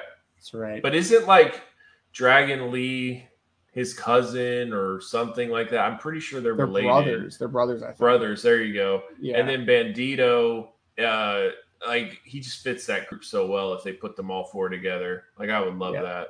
I think awesome. of all of them, I think like all those names, and those are some big names who have like really drawn money, especially like internationally and stuff. But I think Bandito is the most valuable of all those guys. Like, like Bandito, like I don't even like the 21 plex. Like I, I think it's kind of a stupid move, but like, but he's so damn good. And like, once I saw him live at Terminus last year, yeah. that's when I was like, oh, like I was like, I always thought he was really, really impressive. But then when I saw him live, like how, like that dude is shredded like oh yeah like I, I, was like and he's bigger than i realized he was. Yeah and then i also saw the way he was treating his fans. Like he was like yep. so appreciative of all the all of his fans. And he was like hugging everyone and signing everything. And it was like yeah. okay this guy like this guy's a superstar for sure. See i was at i was at that gcw show where he faced tony deppen and I mean, oh, that was, match was incredible. I had front row, and I mean, yeah. he's huge, and he was so pumped because you could tell like that was right when crowds were coming back, and he hadn't been around the crowd in forever, and man, he was fired up, and the crowd loved him. So, yeah, and I've I've met him before too. Um, I think I think he's a great wrestler. Um, I would love to see him in AEW. It, it, either he's going back to ROH or AEW, in my opinion. I don't, I don't really see him going anywhere else. And then, I mean, dude, could you imagine that group versus like Death Triangle? Like that would be sick. Or even the the House of Black versus that group. Man, yeah, undisputed elite. Amazing. Like this is this yes. is why, like, I mean, you know, we don't have to talk about all this, but like the trios titles and stuff, like I want there, there, there's room for it. There's absolutely room for, for sure for um, sure. Next match we've got, like we said a little earlier, Darby and Kyle O'Reilly was I, I can't say enough. Like I really thought that was a great match. I really really yep. enjoyed that, and I really like seeing it. Kyle win. Um, Thunder Rosa over Serena Deeb. I thought this was a really good match too. Like this was a, a really really good technical wrestling match, and they didn't need any of the build for this. They could have marketed this whole thing as just the two best women in the world wrestling each other. Um, they didn't need any of the story that just didn't really click. But I mean, I think the match delivered. It was a really good match, and Thunder Rosa won, which we were all expecting. But like, given we expected the outcome, I don't think they could have really done much better to you know have a really good match. Yeah, no, it was good. Definitely good. Yeah. Yep. Um, who's next for Thunder Rosa? Do you think? Do you think Athena like gets that high that fast in the on the because they're already teasing her kind of being in like the Jade. I would like either Toni Storm, um, uh, Hayter, or um, uh, who else? Yeah, maybe like Athena or Statlander or something, because somebody's not going to face um, Jade. So the the person that doesn't face could possibly be in the women's title mix. I don't know if they do like a number one contender match. I don't know who's ranked the highest. I really don't want it to be Britt, right? Anything but Britt. But um, but I would be cool with either one of those, and maybe Ruby. I think Ruby's going to turn heel. I think Ruby is at the point to where she's going to turn heel. So Ruby and Thunder actually does make sense if they wanted to do that. Yeah, I can see that too. I can see her turning heel and also her being a title challenger, but I also don't see her beating Thunder Rosa. So like she's gonna either. Like how many chances is she gonna get before like someone else gets a chance? But then again, like I if the story's good, I'm I'm fine with her her being. I mean, match. personally, where you're where where are you at with Ruby Soho? Have you been impressed since she's debuted? Do you think she's overrated? Where where are you at with her? Uh people. There's a lot of people that aren't gonna like hearing this, but yeah, I, I do think she's a bit overrated personally. I do. I um, do. I think she's I, I think she's better than average, but I think it isn't like she's she's like way better all around than like an Anna Jay or a Tay Conti who's like newer and learning. Yeah. Um, Jade's Jade's a different beast, like completely, because like yeah. Jade is going to be like the star of the whole thing. Like she's gonna be like the biggest star in wrestling eventually. So she's an outlier.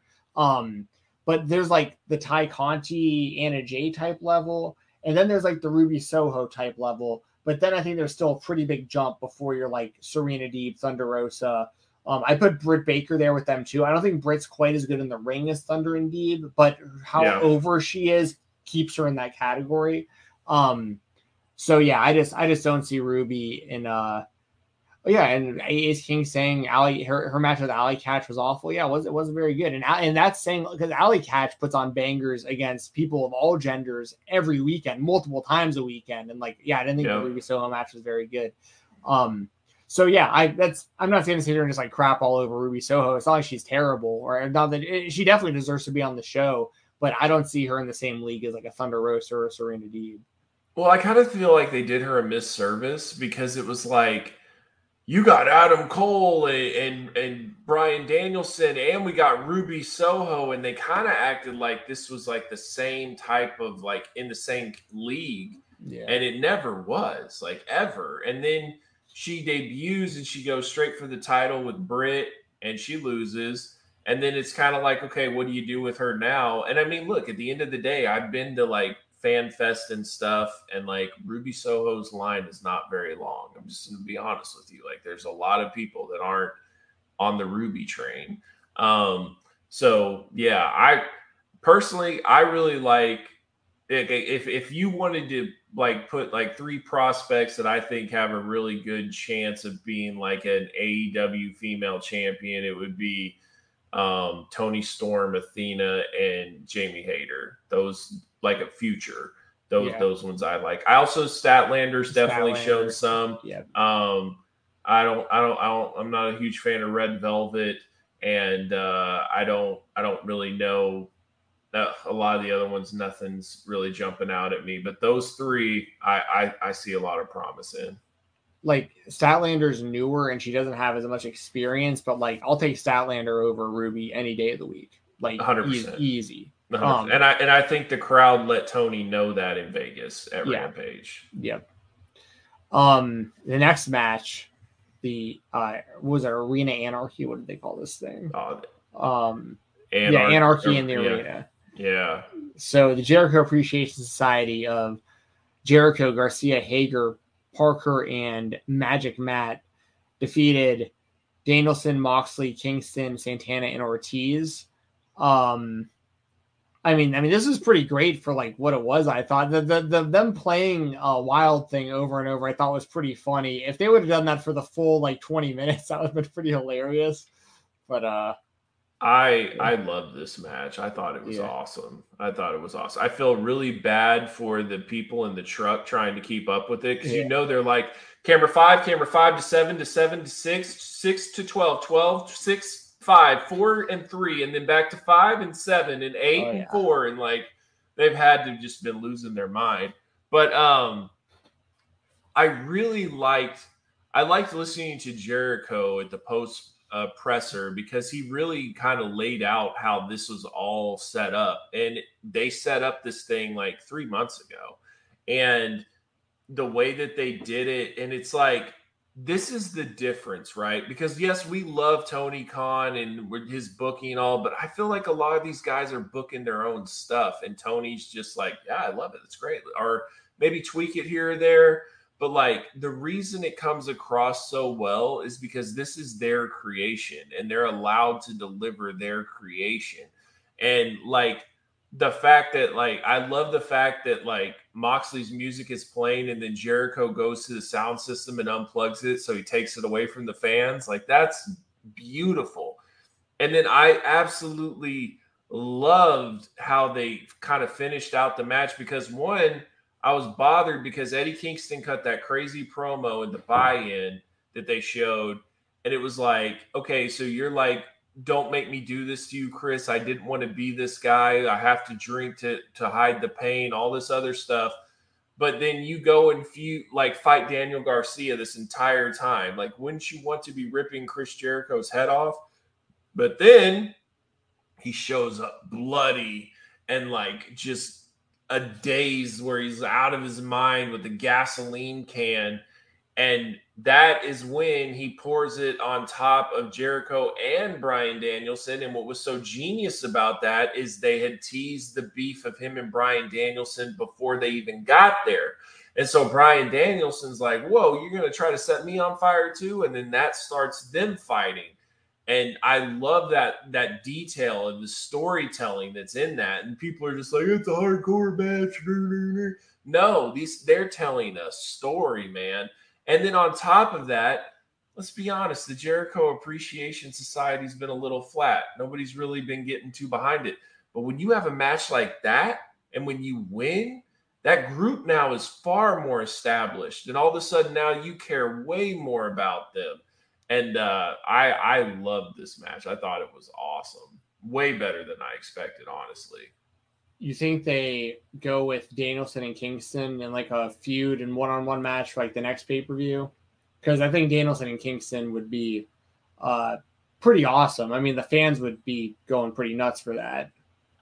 I mean, maybe, but they did do that. I don't know if you remember, but they did do that for the uh, qualifier in that tournament um, when it came down to Bryan Danielson and Miro at the pay per view. Right. That was the one where Archer got hurt during the tournament, right? Where he like yeah, I think so. Yeah, yeah, the moonsault yeah. on his head. Yeah, yeah.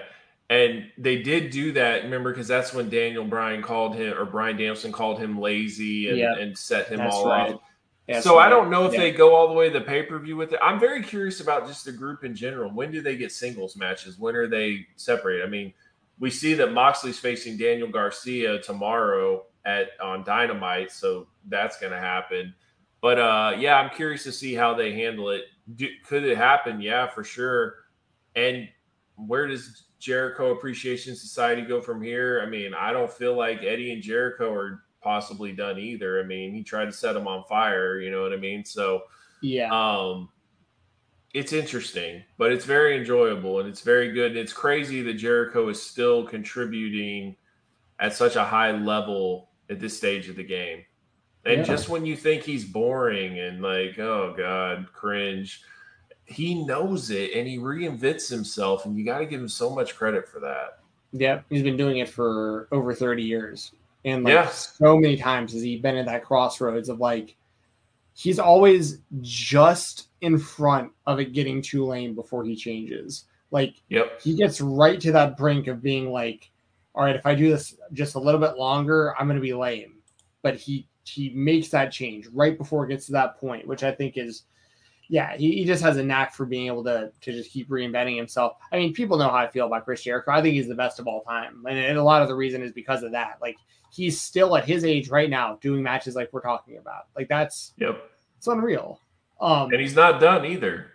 No, and he's in the best shape of his now, life right now. And now that he's in great shape, expect more to come. You know what I mean? So it's wild. Yeah, I mean, yeah. So yeah, this this was this was this was great. This uh this Anarchy in the Arena match. Um, we got the Jurassic Express retaining the tag titles over Swerve and Keith Lee, as well as Powerhouse Hobbs and Ricky Starks. I was one of the few people that had Jurassic Express winning this one. Um, yeah. And I was right. And my, my main, you know, line of thinking was I just think they're going to lose to a more established team. But I thought this was a really damn good match. Yeah, no, it was awesome. It was it was as advertised. Um, yeah, it was it was great. And uh, you know, Jurassic Express give them their props. They've They've had some really great matches.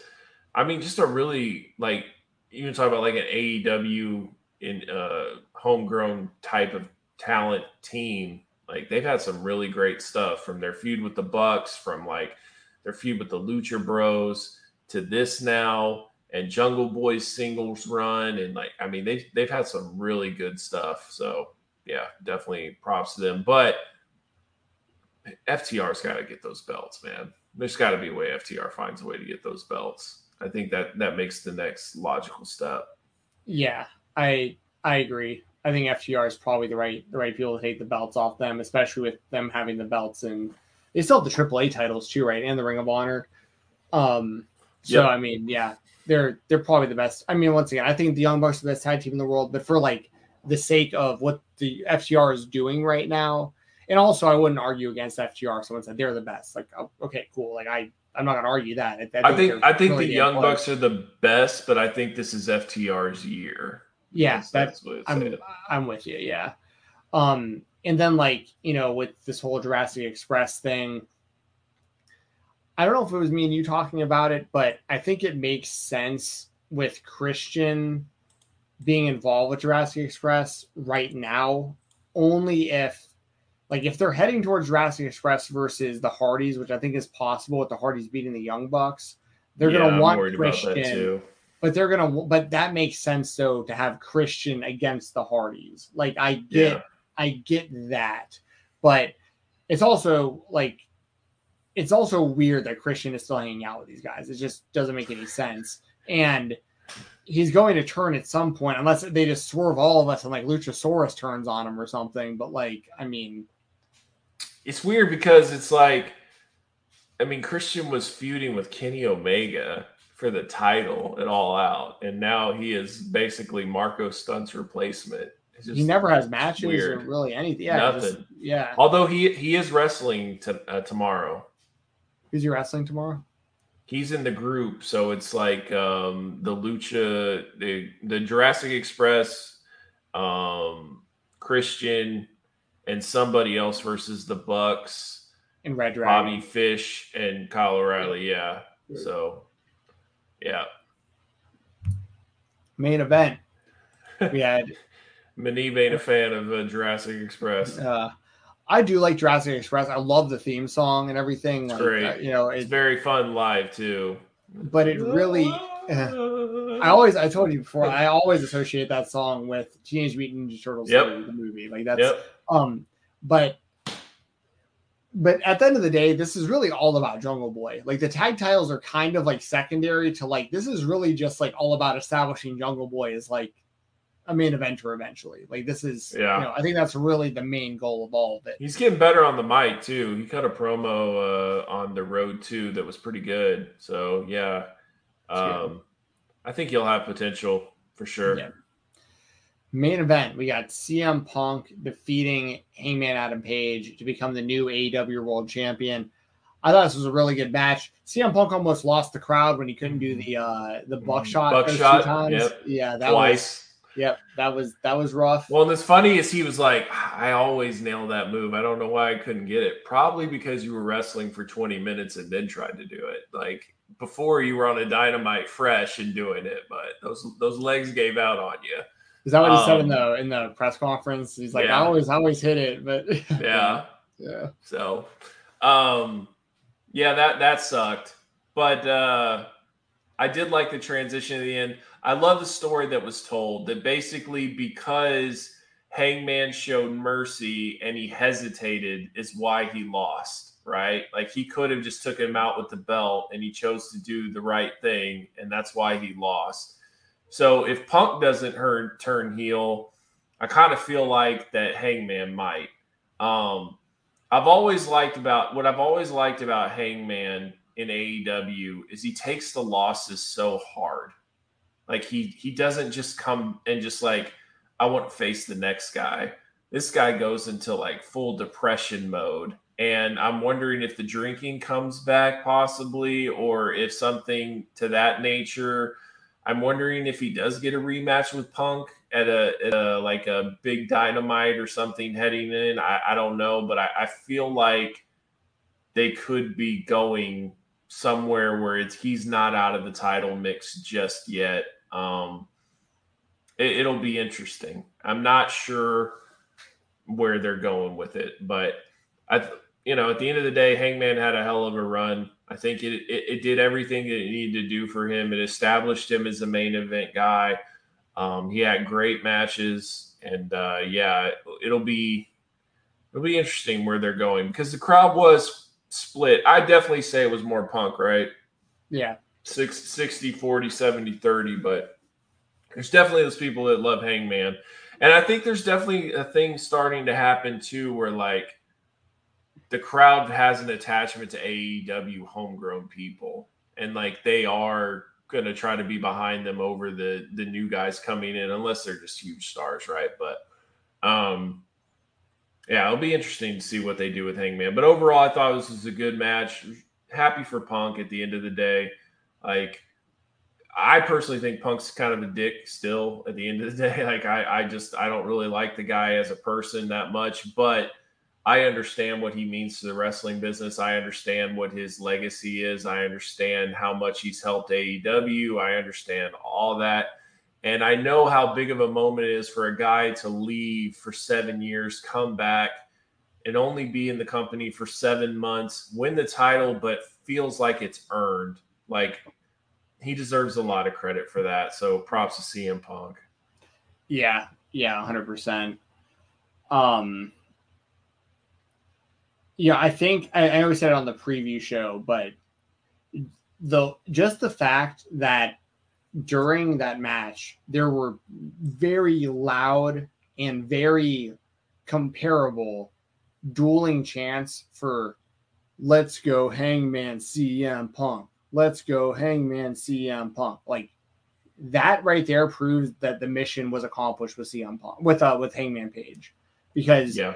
You know he is on a level within the perception of the fan base that he is as big of a star as a CM Punk or a Kenny Omega or a Bryan Danielson. Like he is in that mix of the tippy tippy top guys in that company. And that's what the title, what the build for the title and him holding that title, I think was meant to accomplish. I expect him to be a main eventer forever, like going forward. I mean, everyone's gonna always have their little dips and stuff or like other stuff they got going on, but like I think he's going to be, I mean, he's a made man in AEW going forward. I wouldn't even be upset with him beating CM Punk to win the title back at some point and Hangman being the first ever two-time champion. Like I, you know, I I have faith in AEW's booking uh, to the degree that like I think they could pull some some stuff off that I I wouldn't even expect. Um but yeah, CM Punk is he's just the right choice right now. Like it's just you have this opportunity to have him as your champion. He's totally earned it. And it opens up all these possibilities. He's going to be the champion going into Forbidden Door in Chicago. Um, you have the the stuff with like him and Samoa Joe. You can do him and Bryan Danielson. You can do him and all these young guys he hasn't wrestled yet. Him running it back with guys like Darby. Like there's I will say this too is like the summer of punk is a thing, right? Right. Yep. So be very curious how his summer is booked because I think it's going to be huge. I think it's going to be a hell of a run. And personally too like when you're meeting with these discover people, right? The new owners that are supposed to be very happy with AEW, which is great news. Um CM Punk is your champion looks pretty good, right? Yeah. Like th- that that just looks good. You're seeing a lot of CM Punk t-shirts out there. Why isn't that guy champion? You know what I mean? So I think that that definitely um definitely merits uh he definitely merits to be champion. It works. I'm a little concerned about some of his performance. He definitely looks a little bit older in there. He's not as fast, but there's times where he can still really go, and uh, I think I think as long as he is active, he'll he'll be fine. You know, I I don't want him to necessarily kind of have that same hangman thing where it's like he wrestles every three weeks or a month or something like that. I think that he probably needs to wrestle a little bit more than that, but it'll be interesting to see how they they book this summer of punk because this is really Punk being able to book his own summer of Punk. Yeah. And Tony Khan, who's a massive fan of t- CM Punk. So I think this could be really good. This is what I was talking about from the very beginning when we were talking about CM Punk. Is I said, imagine a happy CM Punk and being able to be creative and do what he wants to do, and then having the company behind him to push it. Like this could be some really great stuff. And I I think the summer of Punk needs to have Bryan Danielson and Samoa Joe involved. And then imagine if you mix in an Okada with that too. So like Okada, Samoa Joe, Bryan Danielson, like that could be amazing. But I will say this: props to Punk for mentioning uh, the guys that he wanted to face in New Japan. He did say Osprey. so thank you, sir. Like I don't know why people will not respect my boy Osprey, but at least Punk does. So I, I definitely want to see that happen as well. It sounds like Osprey is going to recover from his kidney infection by the end of this week. He should be okay. So uh, that's good to hear. And um, yeah, I I'm looking forward to this. I think I think that for AEW, this makes the most sense by far. And honestly, if Punk has like a major, major title run, and like it feels like nobody can beat him or whatever, then that would be dope to bring in Kenny Omega. Like you want to talk about a huge pay per view, Punk and Omega. I would love to see that. So yeah. a lot of good things for for CM Punk in the summer of Punk. Yeah, I I and I know people are saying in the chat or have asked, and I've talked about it a lot before, but like CM Punk's definitely turning heel. Okay, I don't know when, but like mm. that's and that and that opens up a whole other side of possibilities for things. So like, mm. I think we should just honestly at this point, I think we just sit back and just enjoy what we're seeing in front of us because I say it all the time. If we're thinking about it, Tony Khan has already thought of it as well. So like, yep, all of our cool ideas, I'm sure that they have. Um, but I yeah, I, I can't wait. One more thing I want to say real quick before we uh, finish the double or nothing talk because I know we got to talk some Hell in a Cell before we get out of here. Um, Yay! um, I had some friends over to watch Double or Nothing, and okay. one of them, uh, one of them went to the AEW show like two years ago with me in Atlanta, but doesn't watch wrestling. Like did did back during like the Attitude Era, like the mid '90s kind of stuff. Like we used to collect Bend-Ems together back in the day, like when those were like coming out. Um, but anyway, he came over and it was so sad because like we were like we are getting ready to watch the show and like, he has no idea who's gonna be on it, but like he recognizes some of the names and stuff, and he was like, he's like, who's Cody wrestling? And I was like, oh yeah, so uh, so he actually wound up going back. And he was like, wait, hold on. He left like the company he started to like go back to the one that he left. And so I was like, like, yeah, but they're making him like the new Cena. So like it might like it's kind of tight. Like it might wind up being awesome, but like yeah, no, he's he's not in AEW anymore. He's over in WWE, and he was like mind blown. This is a guy who doesn't even watch wrestling. He was just like, wait, what? You went back really? And I was like, yeah, yeah, I know. See, that's what I'm saying is is like if they lose an MJF too, it's like what happened to that cocky prick that was always out there talking trash talking about how he's better than us. And it's like, yeah, he went to the he went to the WWE too. That's where it's like, I don't know. I'll say this too. I was watching with a group of people as well, and this is the fun thing is is like the group that I was with. We always used to like get together to watch UFCs but like we just could never get to the point to where we would get together to watch like pay-per-view wrestling like WWE or anything like that. You know, maybe one person would come over or something, but never like a group like that. But because of AEW, like multiple people are interested, right? That have yeah. now found a new love for pro wrestling. And then one of the guys brought his kids and like this kid was all in on Darby Allin. He thought for sure he was going to win. Couldn't believe that Kyle O'Reilly won. Doesn't understand that it's all scripted and stuff. He, he was he was thinking Adam Page was going to beat CM Punk, so he was he was kind of mind blown. But it was just kind of interesting to see like the kid's perspective as well. And but like there's kids that are really into AEW though. They really enjoy it. So it's not just a WWE thing. So um good perspective there. I had two things I think we need to talk about before we bounce off of this uh, topic. One, can shows be too long? Did AEW drop the ball making this show too long? What are your overall thoughts on that? I thought it was too long for most people. I didn't really mind it because like I love AEW and like all the matches were great and like for the most part and and I I mean so I'm not really I'm personally not upset with it at all. But and I understand yeah. why they did it to like stretch it out so the main event would yep. be after the NBA and all that stuff. So I get it. But um, but for instance, some of the people that were watching at my place wound up leaving. Uh, I think some of them left right after Anarchy in the arena because like it was getting past midnight my time around when that was happening. So they were just. And like, I'm gonna be honest. After that match, it kind of felt like the main event.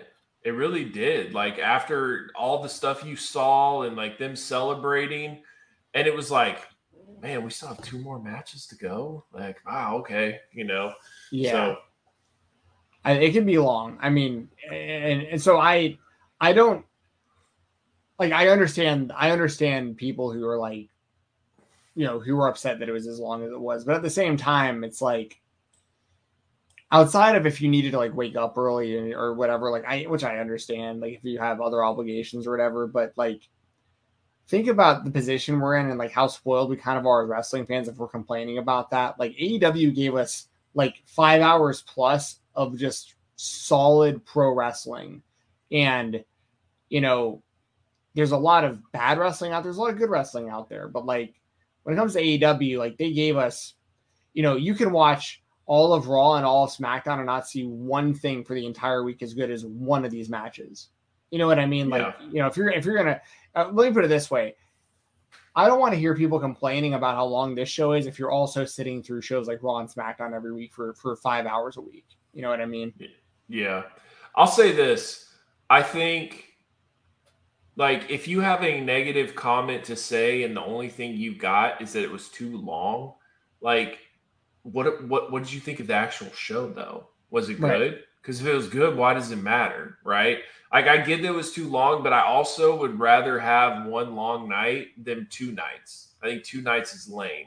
I get it for the TV and all that stuff, but like I'm here for one night and I want to have just a crazy one night of action. And we got that. Um, I do think it was too long for most people, especially your casual viewers. It yep. and I do think it kind of hurt the show just in general because I feel like the other shows weren't as long.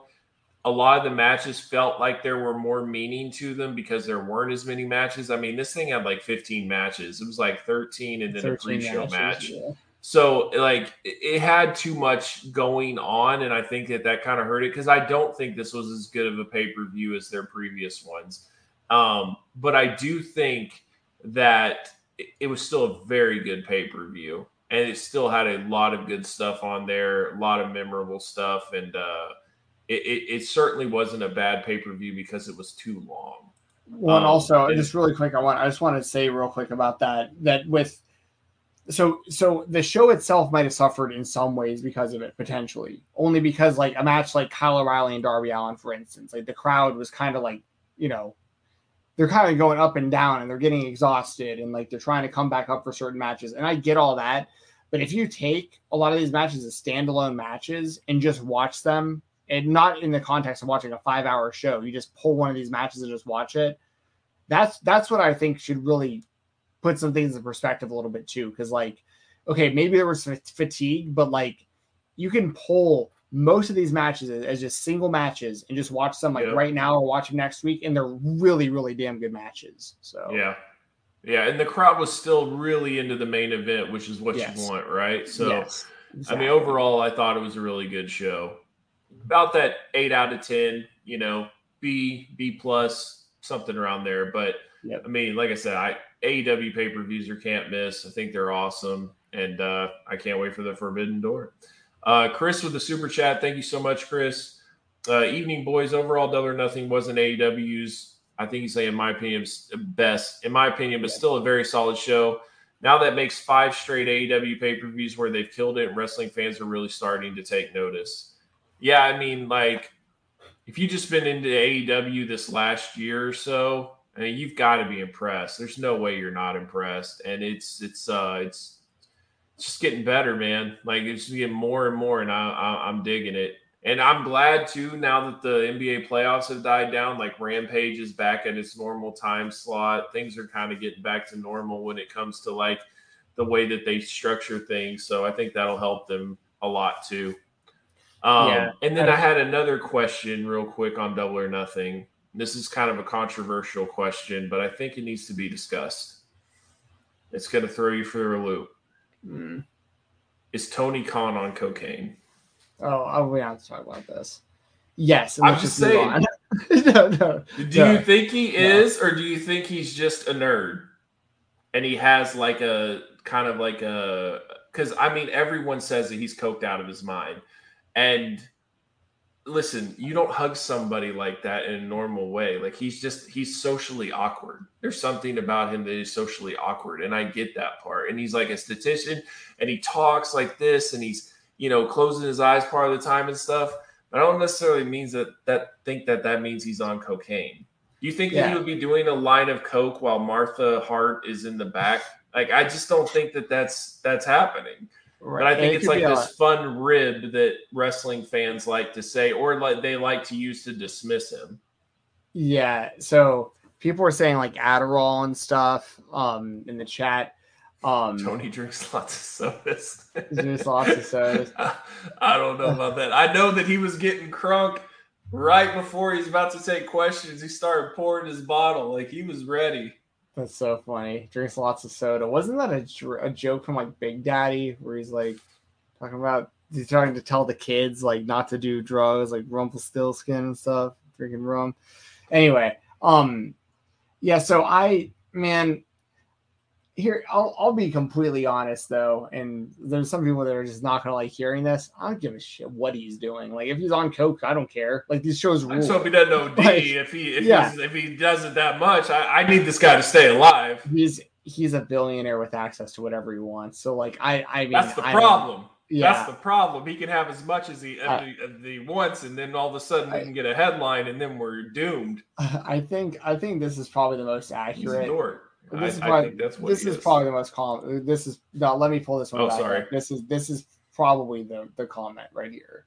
He's yeah. on Adderall and probably on the spectrum. He, he, as somebody who also is probably on the spectrum myself, I I think that Tony is a just a he clearly is a savant in a lot of ways because like he like he's a statistician for an NFL team. Like he's like he's yes. the team's like he has like a computer brain um, yes. he's a massive, massive pro wrestling fan. He loves these wrestlers. Like he's hugging them and he's crying and he's passionate because he is yes. a massive, massive fan. You throw a little bit of Adderall, a little bit of blow into that scenario, like maybe that's kind of what's going on here. I don't know. I don't know. Um, I know. He likes, I know. I know. I know he likes drinking this. I know he likes drinking White Claws. Um, as do I. You know, I've well, at the end of the day, like I said, I don't care what he's doing. I, I'm not going to sit here and accuse the man of being on cocaine. I, I have no idea. But like, he acts. he, you know what? He he acts like a, a billionaire who who is getting to live out his his lifelong fantasy fed right now. And yeah, I mean, for sure, he, he's living his best life. So I mean, that's just. I think he's just loving life right now. Um, is he on something? I don't know, but I mean, would people really care if he's on Adderall? Like if he's prescribed Adderall? I mean, there's a lot of people that take Adderall. There's a lot of people that do cocaine. I mean, but that's illegal. But Adderall isn't. But it's you know. My my thing is, it's not necessarily to condemn him. It's more of just it's it's been going around a lot lately. Like everyone thinks that he is, and I just wanted to know your opinion on it. Mm-hmm. And I also think it's a way for some people to try to dismiss him, like that guy's an idiot. He's on coke all day. You know what I mean? Like that's what they try to to say, and it's like, no, like he's proven he definitely knows what he's doing, and I mean, yeah, when you talk about like the numbers and stuff, I mean, when he was rattling off everything that Punk has done for AEW, when he was going off Bischoff, yeah. like dropping F bomb after F bomb after F bomb, and then like Punk's just chill and he's just like, and it, it was the funniest thing. And then and then he's like, and we talk about the Friday to Friday, which we beat their ass in because Jerry Divot or whatever signed on the documents and that was proven. And Punk's eyes was like, Yeah. like, whoa, he went there. Well, you know, Punk's so badly because of who, like, how, like, I think CM Punk's just kind of like his attitude and the way that he is and stuff. You know, he so badly wants to just call him a fucking mark. You know what I mean? He just wants oh, to be like, yeah, such sure. a dweeb mark. But like he can't because he's the one paying like, of dollars. Checks. Yeah. That, yeah. That's my thing is every time he hugs these guys or he's like constantly around them, I'm like, none of these guys would actually like this guy if he had like no money. Like they would just be like, get away from me, dude. Well, he's probably met but all of them at meet and greets over the years and they didn't know, you know. right. you know what I mean? It was like sitting next to Jericho, and you could just tell that like Jericho is just like, you are a big dork, but it's all good. Here we are. But so. I also think that Jericho and Punk are like such massive stars, and he's such a fan that like I don't think that Tony Khan will will like when it comes to like MJF. I think Tony Khan can stand his ground because like he kind of is a big reason that MJF is where he's at right now. But like I think if like the same thing was going on with the Jericho or CM Punk, like he's I think he's too big of a fan to where he would he would bend over backwards, I think, for certain people. And like it would be guys that he's just like massive fans of. So um but who who as far I mean, I I'll I will say this.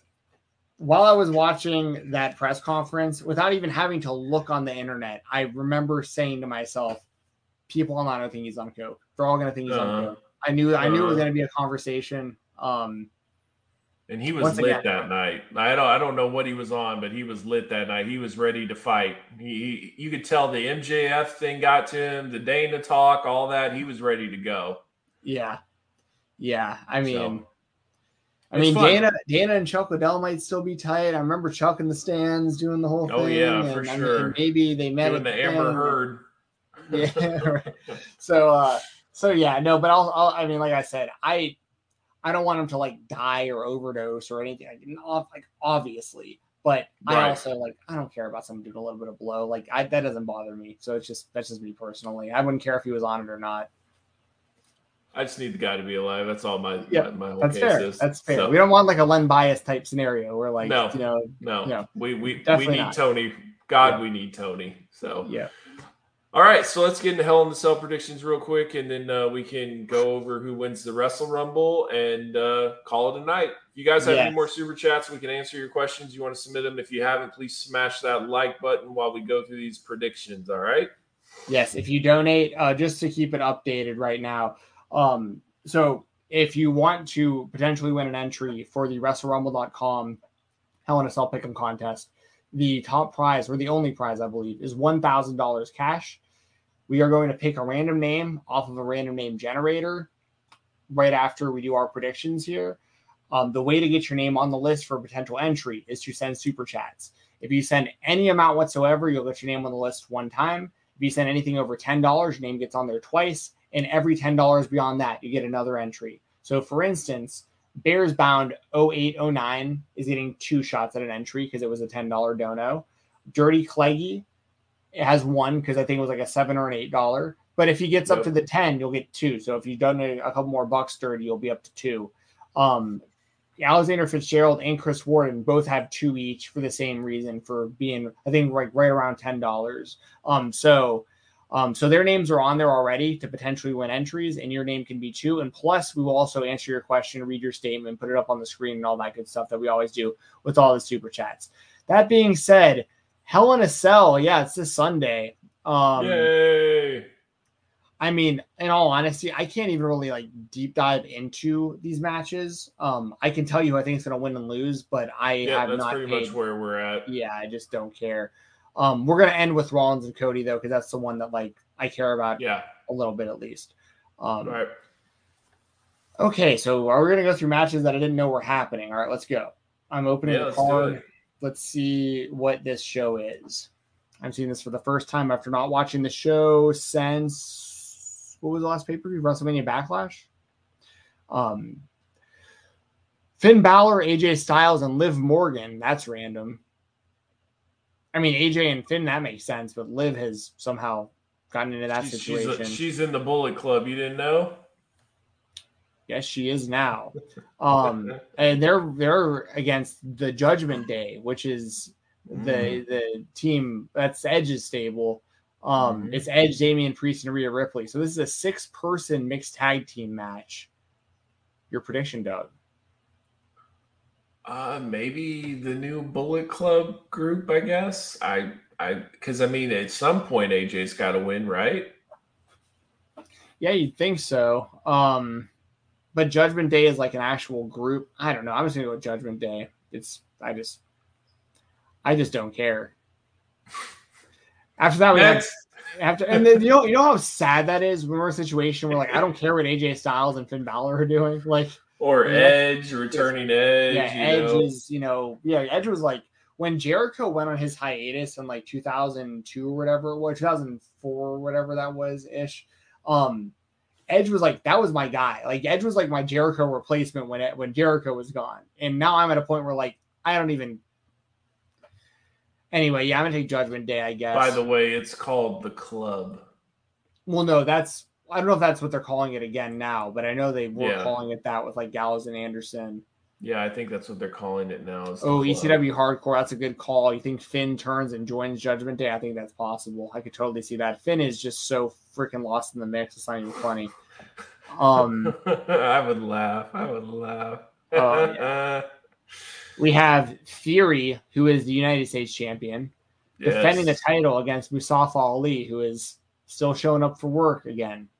Yeah, so that's not. I, I'm not seeing any way Mustafa Ali is winning this match. I just no way. Like you're not gonna walk out on the company and in theory is like Vince's guy, and you're gonna have Mustafa Ali win. I feel the same exact way. Like they clearly have plans for Theory. They are rock hard over this guy clearly, and um, Mustafa Ali bailed, and like he's really only there because they won't let him out. So, um, yeah, I'm gonna go with Theory. uh, after that, so at WrestleMania, you were there live. Kevin Owens main evented one of the nights against Stone Cold Steve Austin. On this show, it is Kevin Owens versus Ezekiel, who is the younger brother of Elias. Um, who, by the And way, Kevin Owens is really upset that he won't admit that he is Elias.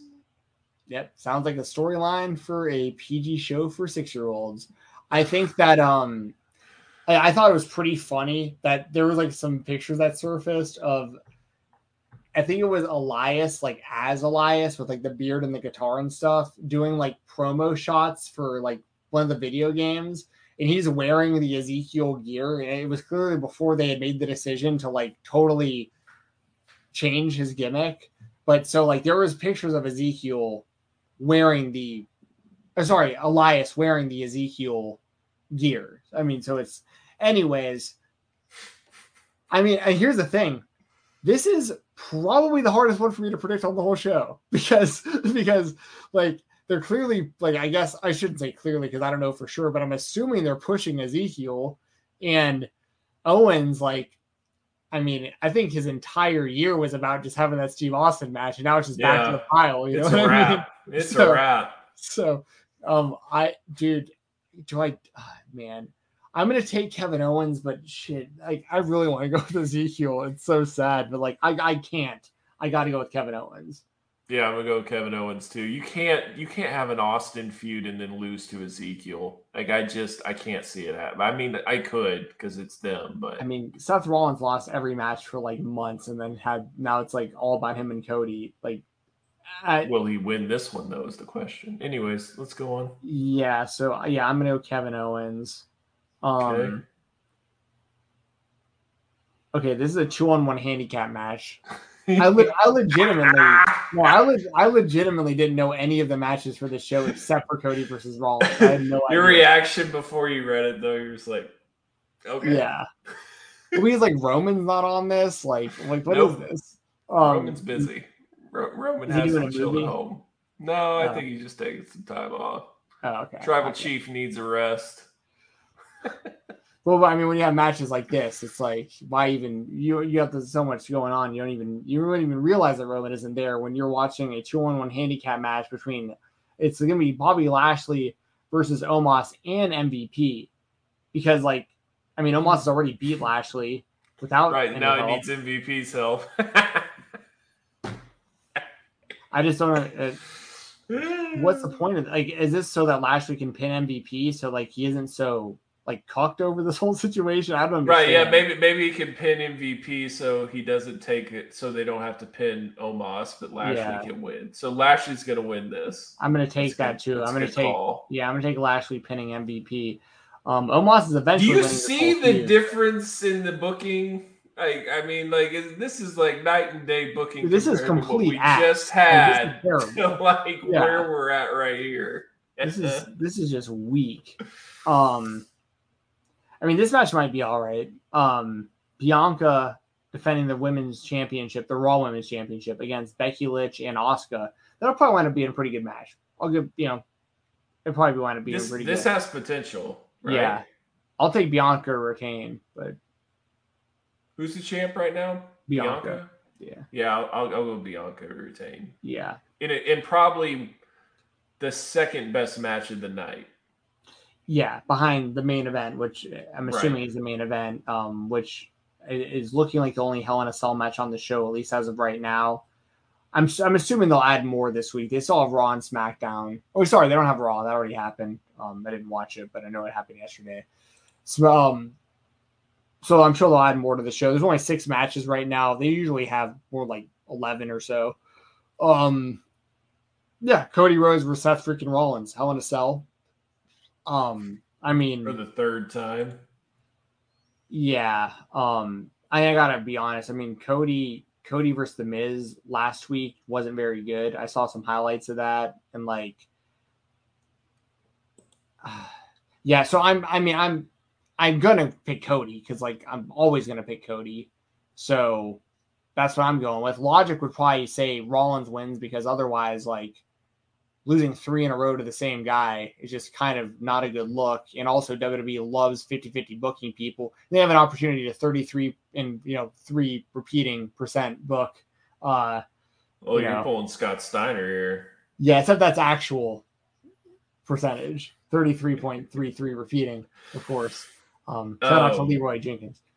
Yeah, I I know, I you know, uh, but yeah, I'm taking Cody. But yeah, I probably should take Seth, but I'm gonna take Cody and hope Cody wins because I think most people are gonna take Seth in Wrestle Rumble, and if I have Cody and Cody actually wins, maybe that's the difference of me winning a thousand dollars.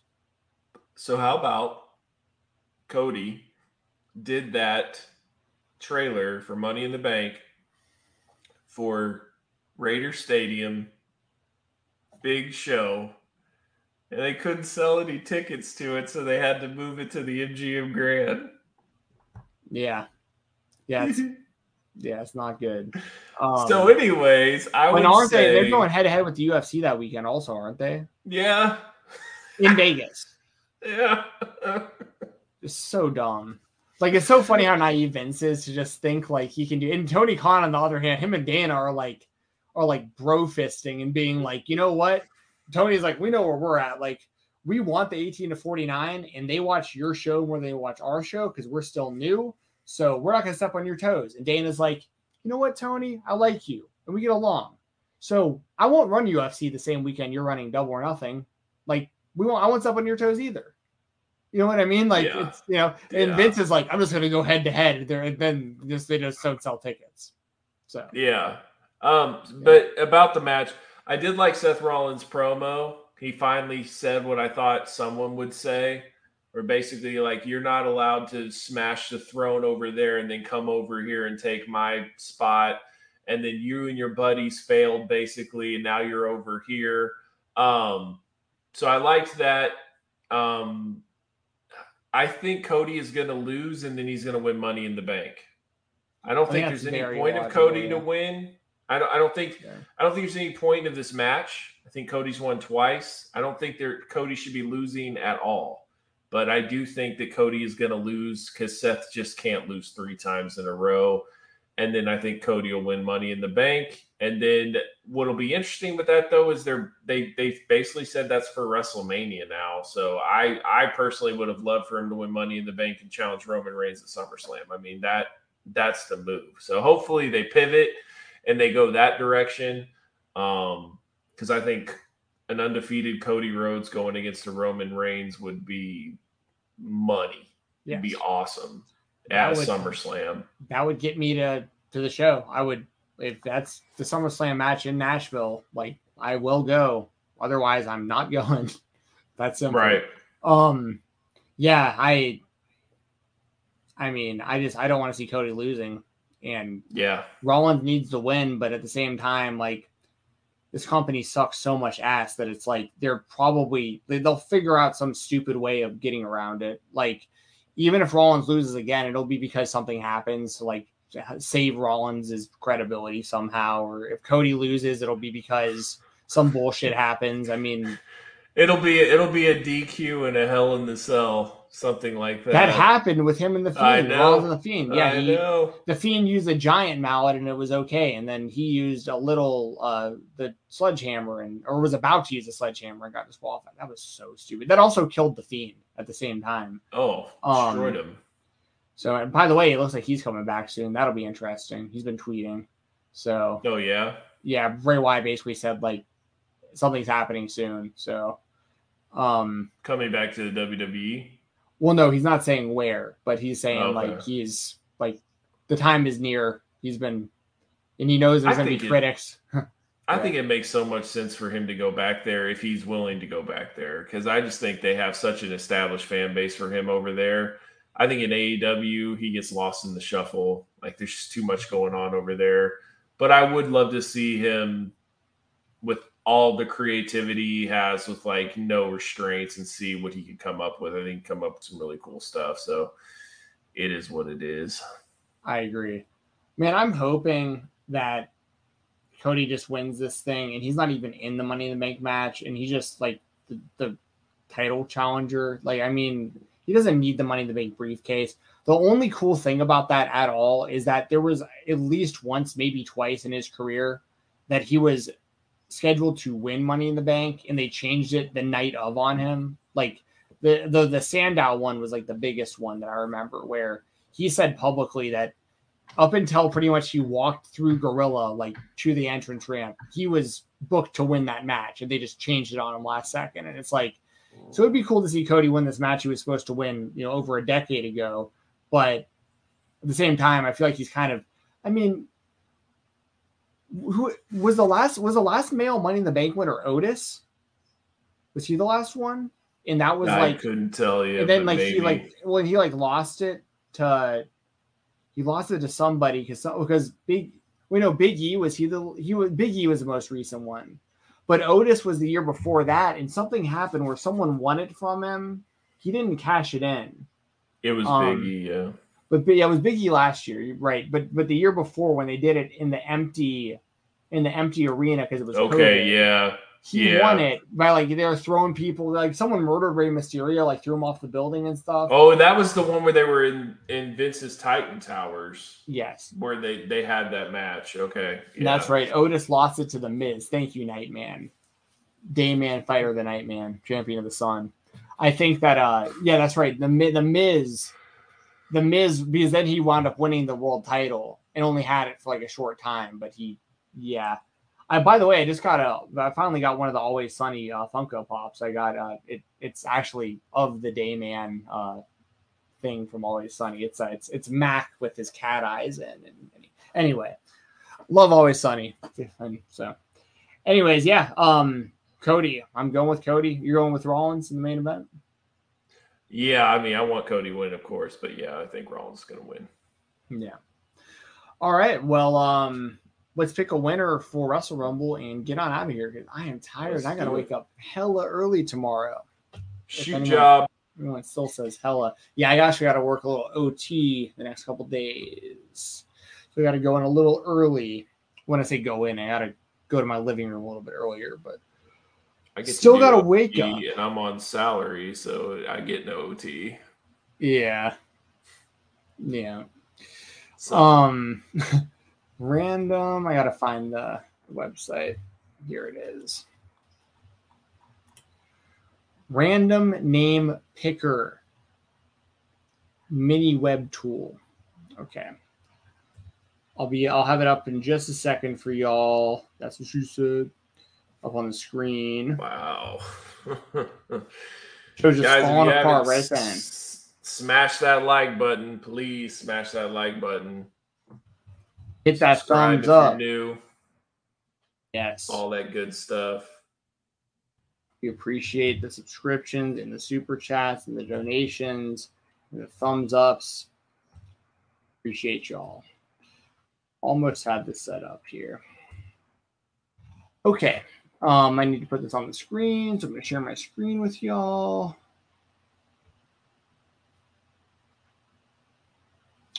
It should be this one.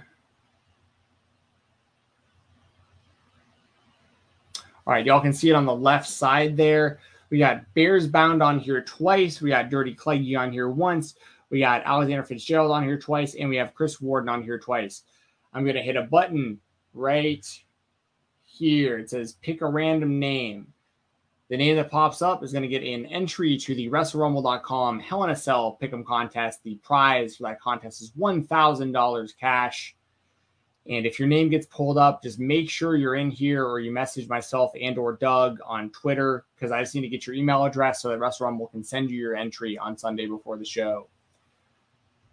And the winner is Chris Warden. Warden. Congratulations, Chris. Got yourself another uh, another entry. I think I have your email address still from last time. Um, that is the one that I will send over to Matt at Wrestle Rumble. If your if your email address is different than what I have, Chris, from last time you won an entry, please just let me know on Twitter. If not, just know that I am. Um, I'm, I'm going to let Wrestle Rumble know. Uh, I'll send them the list. I'll make sure to put your email on there, and uh, it'll work just like last time. They'll send you an email on Sunday morning or afternoon, uh, the day of the show, but with plenty of time for you to fill it out before the show starts. So thank you to Chris and thank you to everybody who sent super chats tonight. We really, really appreciate it. And we give away Rumble entries for all the major shows, all the contests that they do. So if you missed out tonight, do not worry because we will have more entries to give away going forward. Absolutely. Thanks for tuning in, guys. Really appreciate it. Um, be sure to check out Dynamite because we really don't know a lot about what's going on in that show, and we're going to find out future storylines and see where everything's heading. So, a lot of exciting times. Tony kind of hinted that the New Japan thing is going to start this start tomorrow, so we'll start seeing some New Japan stuff and and where the Forbidden Door is headed. So, a lot of exciting times. We have entered the summer of Punk, and uh, yeah, it's going to be good stuff. So, I'm sure we'll have plenty to talk about next week. And uh, like I said, thanks for tuning in. Yep, for sure. You can follow me on Twitter at Fight Talk underscore. You can follow Doug at RVDT. Or, oh, no, All Elite Doug 21. I almost said RVDT. But all, all Elite Doug 21 on social media. If uh, you want to listen to me on Thursday morning, I'll be on the on the Spotlight. That's my show every Thursday. That'll be 8:30 a.m. this week instead of 9:30 a.m. But you can tune in. That's on YouTube.com/slash Fightful. Uh, we just interviewed Joshua Bishop, one of my favorite indie wrestlers. So uh, if you want to hear from him and you want to hear more thoughts on Double or Nothing and also more thoughts on WWE and the Indies and a whole bunch of stuff going on, I'll be going to some more shows later this month. Got a whole lot of stuff going on, and uh, yeah, a lot of good stuff happening in wrestling right now. So um, yeah, for uh, for Doug, I'm Steven, and we'll see you next week, same time, same place, right here, 10 10 p.m. Eastern, every single Tuesday. Be sure to subscribe right here to RVD Tito for life. See ya. Thank you for tuning in to Live Rounds. Make sure you leave a like, leave a comment, and donate to Steven Jensen. He will read out your donations on the next week's show. Also, don't forget to follow Doug Bateman and Steven Jensen on Twitter. And if you like what you heard tonight, check out more Live Rounds episodes.